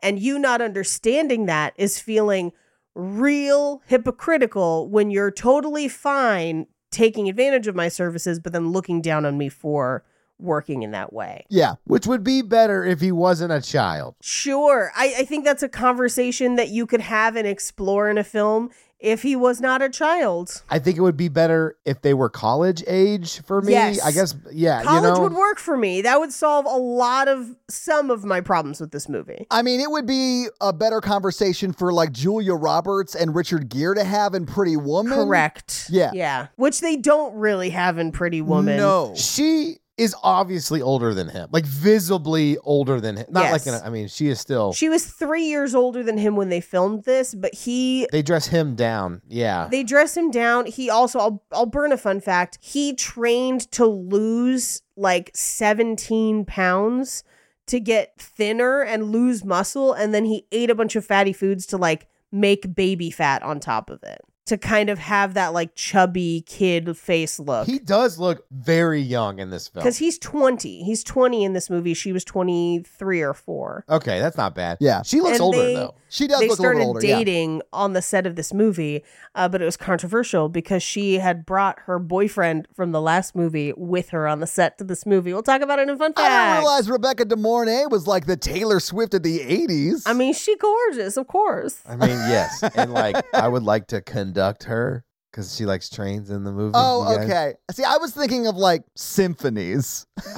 I was thinking of trains, but I, I also have a lot to say about the train scene later, so we'll get to it. Can't wait. My favorite character is the guy that's just eating and watching the show. So she leaves because he's being judgmental. And as she gets off of the car and he gets off of the car, it starts to roll forward and he had locked the keys in the car. He does blame her for it. He's like, You locked the keys in the car. Yep. Uh, the car rolls down the dock, stops at the end of the dock, and you're like, oh, thank God. Uh, but then it falls into the water. Uh, so we cut to them towing the car out, which I'm not an insurance adjuster. Wait, is that true? You're not an insurance adjuster? Oh, I'm not. okay. I'm not. Huh. But I feel like if your car goes into a body of water, it's totaled. Like we're not even going to try to fix it. It's pretty toast. Yeah. I mean, we see it in just a second when they take it to like the dealership and they open it up and like fish fall out of it. Like that car is done. Yeah. Once water gets into your engine, I think it's bad, like real bad. I mean, they would have to replace, I think, everything except for like maybe the metal chassis on that vehicle. Right. Like maybe the body of the car would be fine. All the upholstery, like everything. oh, yeah. All the upholstery, all the electronics, the engine, everything. Everything. I so I thought for sure I was like, is he gonna have to buy a new car? Because forty grand, like that's crazy. But it, no, it implies that they're gonna fix the car, and I was Yeah. like, for how much? Eighty grand? like, that's what I was like. I was like, Ridiculous. mm, no. no. Uh, but I, I do love that the guy at the, at the Porsche dealership's like, so who's the U-boat commander? That was Like- really funny. Yeah. So he goes to school. They won't excuse his absence. So he ruins two midterms because he wasn't there to take them. And and he literally like there's another girl turning in her absence thing and he's just like shoving her out of the way. He does Yeah. not care. Because this movie treats women terribly. Um and he then threatens the school secretary. He grabs her by the collar and is just like I've spent the last 4 years like and he understandably gets suspended for that. I Yeah. ran into because I went to my mom still teaches at the high school I went to. We went to a thing for my mom, and the high school the secretary was still there, like the same one that was there when I went to high school. Oh, yeah. and I was notoriously late all the time, and so I just walked up to her and I was like, "Hey." I'm on time for this one. And she laughed for a long time. and it was 100% worth it. Highly recommend. Anyway, he gets suspended and gets kicked out of future enterprises, which, by the way, I don't know how he thinks he's going to hide that suspension and stuff from his parents. I mean, I guess it's the 80s. Maybe he just doesn't go to school, but like, you know, whatever. Yeah. It's going to show up on his record or something, right? Anyway. One would assume. Mm-hmm. So he takes the train into the city. He goes and finds her in her apartment. And then, li- like, we get a scene of them hugging and he's like telling her what happened. We don't know how he found her. I guess maybe they Vicky left a forwarding address. Don't know. But we cut to them like planning out the brothel of like getting rollaway beds, doing math, meeting all of her friends, which by the way, this is a famous person's like first role is one of the call girls and I will reveal it in fun facts. I'm very excited about it. What? Yep. And then we cut to him being like, and I did sales. And this is where he starts to do the like, you you paid how much to go to the movies with her and she slept with that other guy? Gross. Like A woman having agency? Disgusting. disgusting. Yeah. And then he's also like, you know, like, oh, walk like a man to like uh, other guy. It's so gross. This is the grossest part of the movie for me is, him selling this. because people really should pay halvesies on their dates. I just I really object to the idea that unless someone is a sex worker and offering services for a particular price, you should not assume Oh. no, that any form of money it is in exchange for sexual services unless that's been discussed. That is that's not an assumption that should be had. I usually Oh, yeah. play, pay on the first date because usually it's like this is nice. I like to be nice. I've always played by the rule that if I ask that person out, I'll pay. I or think at that's a least great offer rule. to Yeah. pay, right? I've done that, and then the girl I went on the date with was like, "Let me let me cover my half," and I'm like, "Cool, that's fine." Yeah, Yeah, I was a halvesies person forever. yeah. Be- and I would also usually drive myself so that I could escape. Well, that's I would never even offer to pick people up at their house Yeah. because I wouldn't. No. I'll meet you there. Exactly. Like I want them to be comfortable enough to have an out too. Yes. Because we're like, especially if we're like meeting for the first time, like if I think you're terrible, I'm gonna bounce. And if you think I'm terrible, I want you to bounce. Yes. Yep. Uh, so we cut to their house is literally a like crowded orgy, basically. Well, it's not an orgy so much because they're Well, like 'cause people they're setting are up one on rooms. one. Yeah, yeah, yeah, yeah. But it is like there's a lot of sex happening in the house. A for lot sure. of sex Yeah. happening and a lot of traffic. They're having to like direct traffic on the streets. There's like people all over. They would absolutely have the cops called on them. It is the least like it is not inconspicuous at all. No. Anyway, a guy shows up with a briefcase and they're like, hey, Joel, there's a guy for you. And he's like, yeah, Princeton admissions. We had a meeting. And he's like, oh, shit, great. Uh, so he pulls him into a side room. He didn't check his memo thing. It was buzzing in the background the whole Oh. time. the whole movie. You couldn't hear it over the copious amounts of moans. yeah, they're like, "Ooh, ooh, I'm stuck. Like that. You couldn't hear it over that. or my favorite kind of moans, assimilate. assimilate. so as they're having a meeting, Lana keeps coming in. She's like, "Does that couch fold out? We got to bet. We got it. We need this room. We got too much much business, basically." Where it's completely obvious what they are doing in this house. But this Princeton guy is like, so your SATs weren't good. Your GPA is 3.14, class rank 52. So you're in the 84th percentile. But that's not like Ivy League numbers, bruh. Like, what are you doing? Like, and he's like, well, Illinois was it University of Illinois where he's like state school glasses what the fuck who gives a shit and just basically leaves the meeting but we do find out cuz he we cut to him watching model trains and Rebecca De Mornay comes in to basically tell him how the night's going and he's like did Princeton guy leave and she's just like no he's like talking to some of the girls very good talkers so you know whatever Yeah. But she's like, if you want to have a ride on a real train, follow me. yeah, come on, ride it. Uh, so he gets a call from his parents who were like, "Is there a fucking party?" And he's just like, "If you only knew, that's not party, that's business." Um, and also Rebecca De Mornay's like moaning in his ear while he's on the like they would absolutely hear her being like, "I want to fuck on a real train," like yeah, they they Crazy. would. Yeah, everyone would hear them. Yeah. uh, so he eventually hangs up. They've closed up shop for the night. The girls are on their way out. And Lana is like, I'm hungry, but let's make love on a real train. And he's like, All right. So they get on a train. Now, here's my problem with the train it's one car. Yeah. When have you ever seen a train that is only one car? Never. Never. Yeah. Never, ever. It's impossible. Not impossible, but like it's very unlikely. It's dumber than the train in Snowpiercer. Yes, the train. but there are other people on the train. He's like, I thought you said no one's going to be here. So, like, another couple leaves. And then there's an older, uh, likely unhoused man or a man experiencing homelessness uh, that is just eating and watching the show. So they like help him onto a bench and then get back on the train. And it's just them having sex to the song about Phil Collins seeing a man drown. Do do do do do do do do do. I can feel it falling in the air tonight. Yeah, Well, Tom Cruise was drowning in it too. yeah. Because she has a thing for trains. What was he? What was he drowning in, Mikey? What was it? Yeah, one more time. I don't understand what you're. The P word. Plagiarism. Uh, penis? Panties? No, you see, women have indoor plumbing. Not all. Do I have an outhouse? Hang on. You have an outhouse. How does this metaphor work? Call it an outhouse. I think an outhouse is a colostomy bag. I don't know if that's offensive. I, I don't. I'll have to ask my sibling Sam. They had one for uh, some time. I mean, I think it's a cool nickname besides colostomy bag. Yo, they call me outhouse. I gotta change my outhouse. I'll be back in a minute. Guys, if you think that's offensive, just like let us know. But sorry, Oh, Press uh, Press one press or two? but then you have to change it. Press two. Don't press pound because that's for sexy time. Because it's you pound. charge them four ninety nine a minute if you press pounds. Oh, four ninety nine. That's a deal. Unfortunately, I only accept rotary phones, round like the Borg sphere. yes, we are the Borg. We're a collective and we're waiting for your call. I'm 18. I'm seven of Ah. nine. Oh, Ah, I meant their numbers, not their ages. Oh. Yeah. Okay, thank God. Yeah, they're designations. Yeah, they have designations. Uh, anyway, so they have train sex, and there's a lot of stock footage of trains.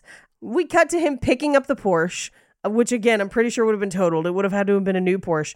Uh, but he gets to the house, and it's fucking empty, and his parents are supposed to be back in two hours. Which is insane. And I was like, oh my God, she got him out of the house on purpose to make this happen. I was like, oh. Yeah, I Ah, same. think she did, Mikey. I think she like, I did. really I do think she did. yeah. I mean, all signs point to it. Uh, but because Vicky's there, like helping him sell the stuff back, so I think this is all just a racket. So they he makes a deal with them. He has to buy his own stuff back. He misses picking his parents up. They have to take a cab.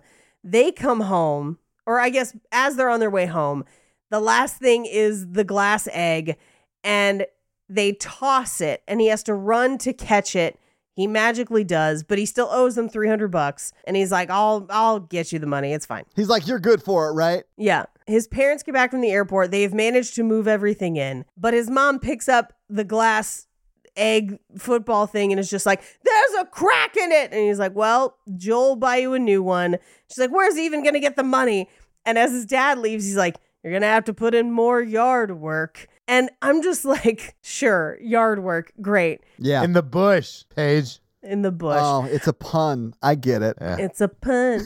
Joel is outside doing yard work. His dad comes up and he's like, Do you have something to tell me? And he's like, I just got off the phone with Princeton and they can't wait to have you there. And I was just like, Oh no. I then I thought it would be what Todd said, where he's like, He's gonna have to set up a brothel at Princeton.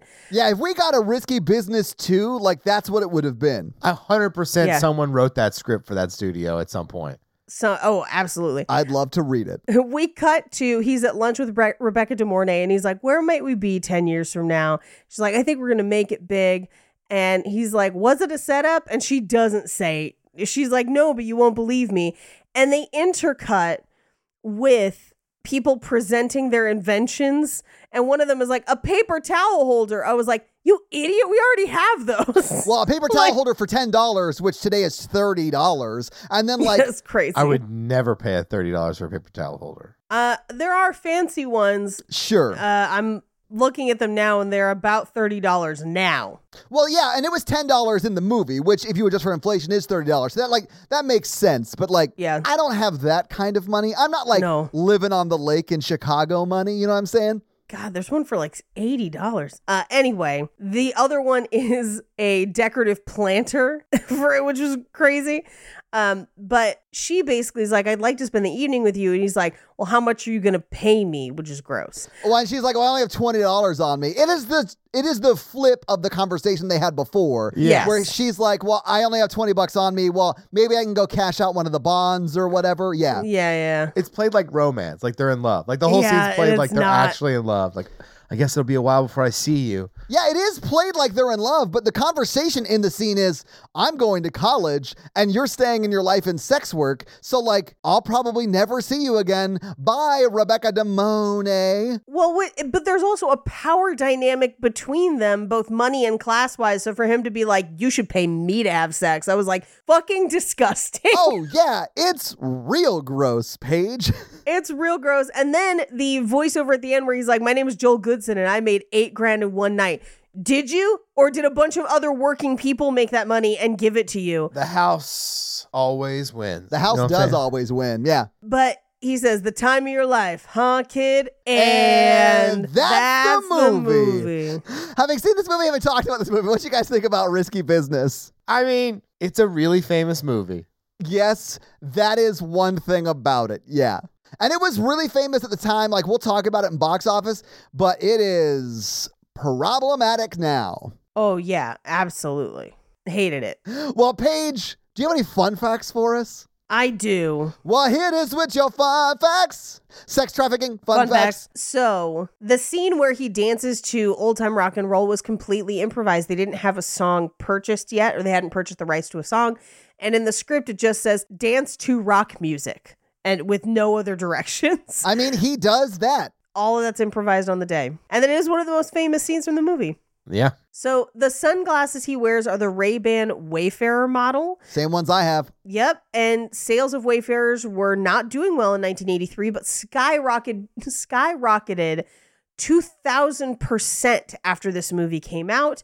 This and Blues Brothers are said to have contributed to the popularity of Wayfarers to this day. Oh, I'm sure that's true. Blues Brothers, they it's the same glasses. They look great in that. Yeah. And this is Curtis Armstrong's first film. Really? Uh, and he kept a journal during filming. And of his first impression of Tom Cruise, he wrote, quote, Tom is an interesting character. Can't really make him out. He'd appear to be on the brink of a great career, but when it comes to doing things with him socially or professionally, he's not terribly reliable. He's always late, very casual with other people's time. But in spite of it all, it's difficult not to like him. Though it's early days, the rehearsing I've done with him has gone smoothly. No arrogance or selfishness there yet. We'll see. All right. Yeah. So what he's saying is Curtis had not been toned 40 yet. Correct. uh, well, I don't think I think this is a pre Scientology Tom Cruise. I think so too. Yeah, I'm not quite sure when he got into it, but Yeah, they usually target people once they're famous. yeah, He's yeah, also yeah. 20, right? I've never met a 20 year old who is respectful of my time. yeah, that's fair. That is true, Mikey. Yeah. and he, they originally didn't want to cast him. He didn't test great. He didn't audition great on his own. He didn't audition well with Rebecca De Mornay, although they would end up dating later on the set. Uh, she lied about her age to get the part in this movie. Uh, she was born in 1959 and claimed that she had been born in 1962 to make herself the same age as Tom Cruise in hopes of getting hired. That's weird because she is supposed to be older than him in like the plot of the movie. I think she was worried that they would think she was too old. Because I think she is supposed to be older than him, but not by much. Yeah. Um, now, his house is located at 1258 Linden Avenue in Highland Park, Illinois.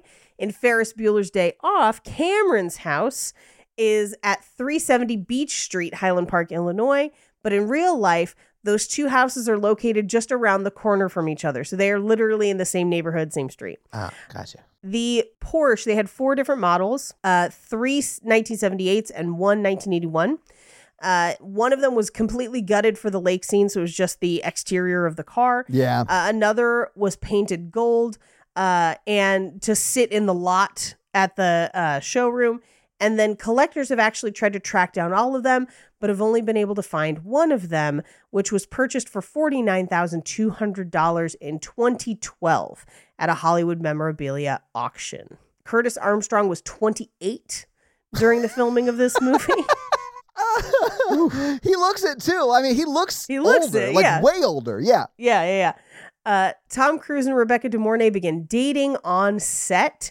Now, it was complicated because she had Harry Dean Stanton on set with her, who she was dating after working with him on One from the Heart the year before. Is Harry Dean Stanton the dude from Night Court? I hope that that's not true because he was born in 1926 and Rebecca De Mornay was born in 1959. Yep, that allegedly that was the thing, and then she ended up with Tom Cruise. Uh, briefly, Well, at least Tom Cruise is more age appropriate. Jesus. yeah, I could see where Harry Dean Stanton loses out. yeah, same. He plays an angel in one of my favorite Christmas movies. What movie is that? I don't know, but the kids die in a river and the dad gets killed in a bank robbery. For some reason, I was thinking it's a Wonderful Life, but that's not him. That's somebody else. It's an 80s movie. Uh, One Magic Christmas. I literally just looked it up. Yeah, it is. So, alongside Tom Cruise, John Cusack, Nicolas Cage, Michael J. Fox, Tom Hanks, and Sean Penn were all considered for the role. Sharon Stone auditioned for the role of Lana, but didn't get it. I could see that. Yeah, I think that would have probably worked a little. That'll change the dynamic where she because she's a little older. she's a little older. She also comes off like a lot more like assertive, if that makes sense, I think. I I guess. I mean, I'm still struggling with him being a high schooler. Like as long as yeah, that's that is Oh. the the full stop. That part actually gets worse with Sharon, Sharon yes, Stone. yes, it does. Uh, now Rob Lowe was asked to audition for this movie, uh, but turned down the audition because he thought the script was weird. I mean, he was right. I think he was right to avoid this. I, I mean, I love Rob Lowe. I think he is an amazing actor, at least in Yeah. Parks and Rec. I mean, yeah, he he's had his fair share of scandals, but yes. Yeah. So, uh, in 2020, a Domino's Pizza commercial replicated the famous dance scene, and Curtis Armstrong played the delivery driver, which is pretty fun. Love that. Curtis Armstrong used to guest on a Harmontown when they would play D and D, Mm-hmm. and to hear Curtis Armstrong as like a wizard character in D and D yell his spells at people on Great. stage. Love It it. was so funny. He would be like, everyone's playing like, okay, now I cast a fireball, and Yeah. Curtis Armstrong is like. I want to cast agony. and he's just like he's just like giving it his all. I don't know anything about Curtis Armstrong as a person, but that made me like I think he's probably a fun dude to hang out with. I you think know, so, honestly. Yeah. he's he's had some problematic roles. I don't know anything about him as a person though. Yeah. I, now, granted, most of the problematic roles were in the 80s, which, you Yeah, know. when he should have known better because he was like thirty. Ah. Uh, according to Bronson Pinchot, uh, Tom Cruise would address all of his ac- fellow actors by their characters' names only. I hate that. Method. He's super method. Super method. Uh, an original choice for the role of Guido was Frank Sinatra. What? That would have been great. Hell yeah. Yeah. Uh, now, uh, the reason they got away from that is because they thought he was too old. Uh, in earlier drafts of the script, there's an implied love triangle with uh, Guido and Lana and Joel, and that Lana and Guido are also allegedly sleeping together. I will say this: Frank Sinatra was born around the same time as Harry Dean Stanton, Mm, Stanton, I who know. she was dating at the time this movie started filming. So That's One Yeah. Magic Christmas. now I have to leave in the shit about Harry Dean Stanton's movie, so that joke makes sense. Well, there was one other person that had their film debut on this movie, and I'll end on this. Yeah, you mentioned this before. I'm dying to know. They are credited with the role of call girl. Uh, so it is one of the ladies of the night in this film, and that Okay. is Megan Mullally. What are Wow. you Oh. I have saying? no idea which one she is. I couldn't find her. I looked and I couldn't figure it out. But Megan Mullally, this was the first one of the first films she worked on, and she was just titled as Call Girl.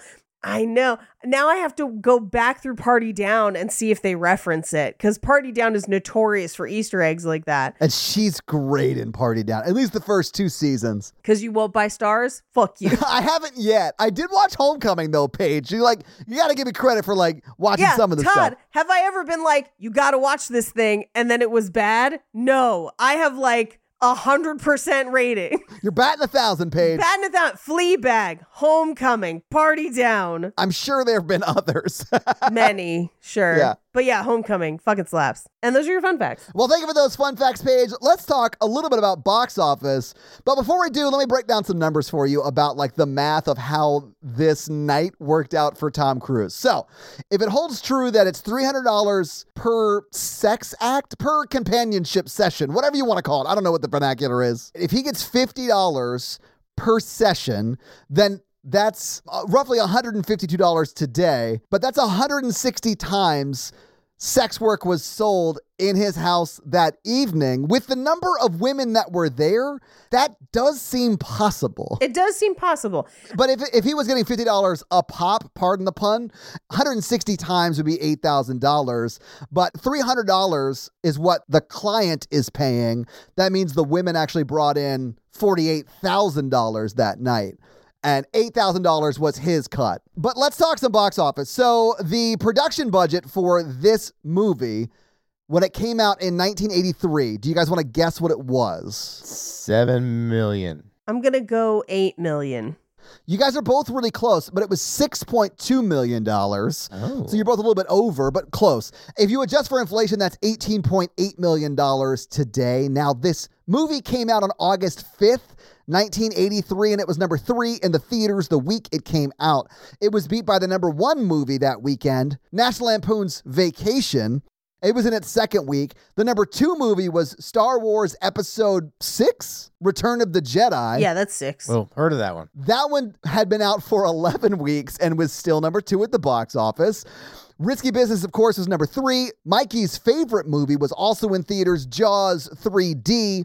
That was Yeah. fourth. And Staying Alive was number five. What do you think Risky Business made its opening weekend? Three million dollars.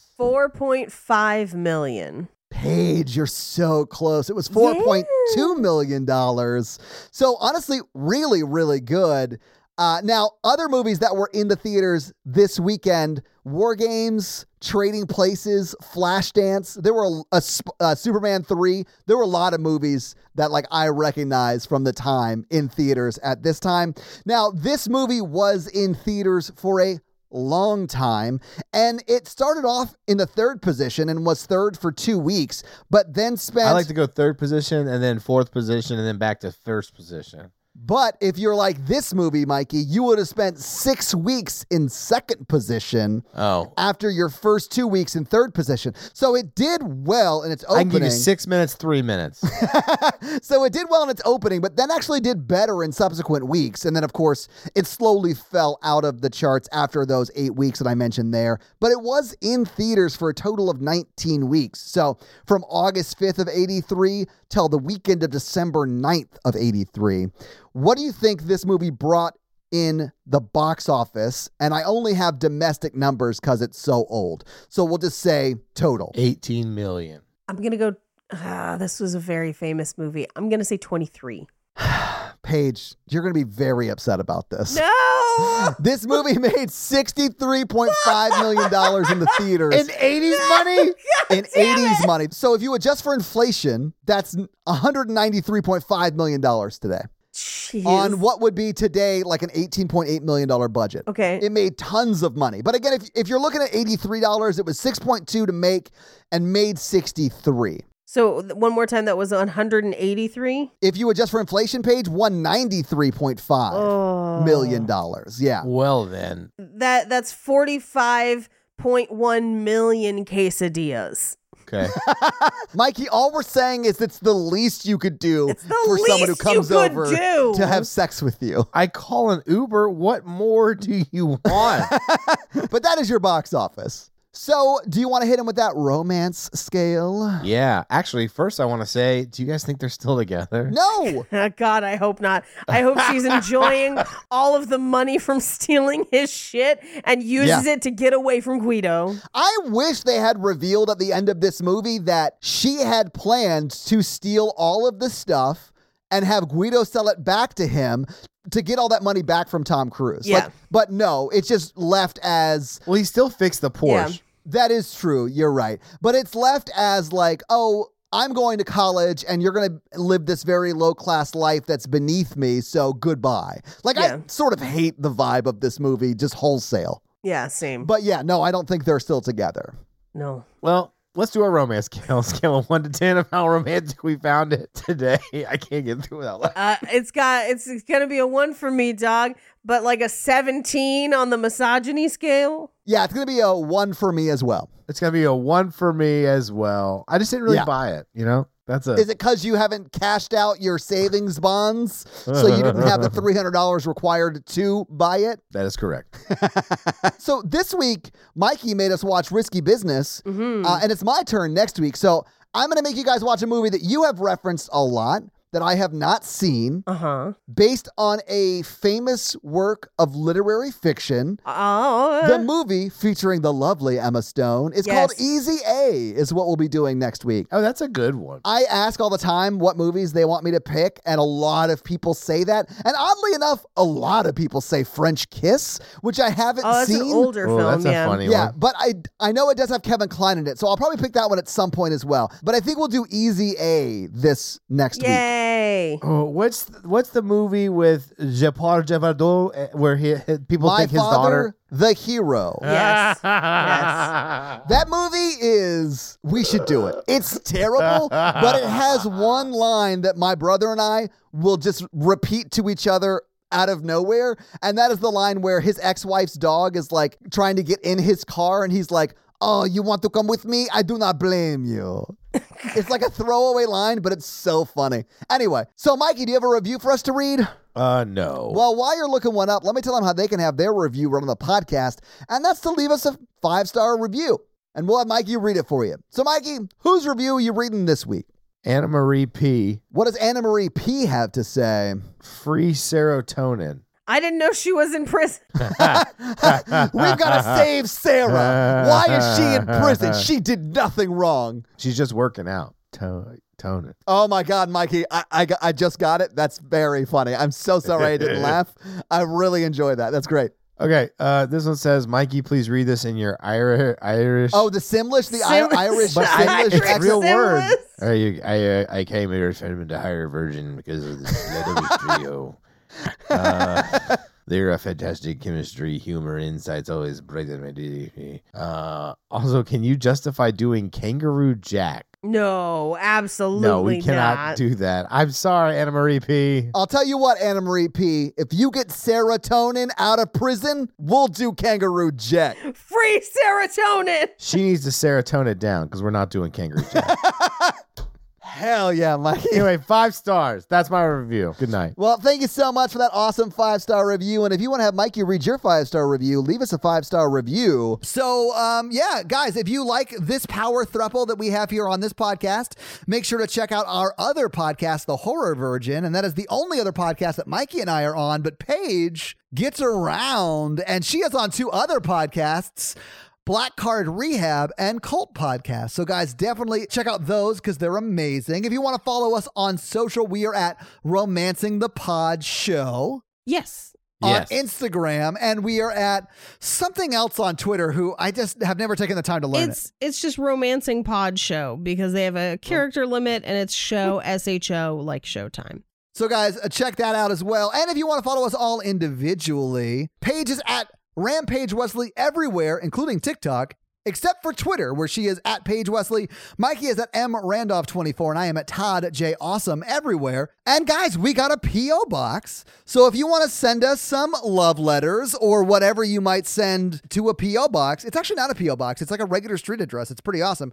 It's 6688 Nolansville Road, number 108 34, Brentwood, Tennessee 37027. So send us some stuff. Yeah. That's gonna be it for us, you guys. I'm Paige, I'm Mikey. And I'm Todd. and you complete us. Trickle down plesion. Your uniqueness will be added to our own.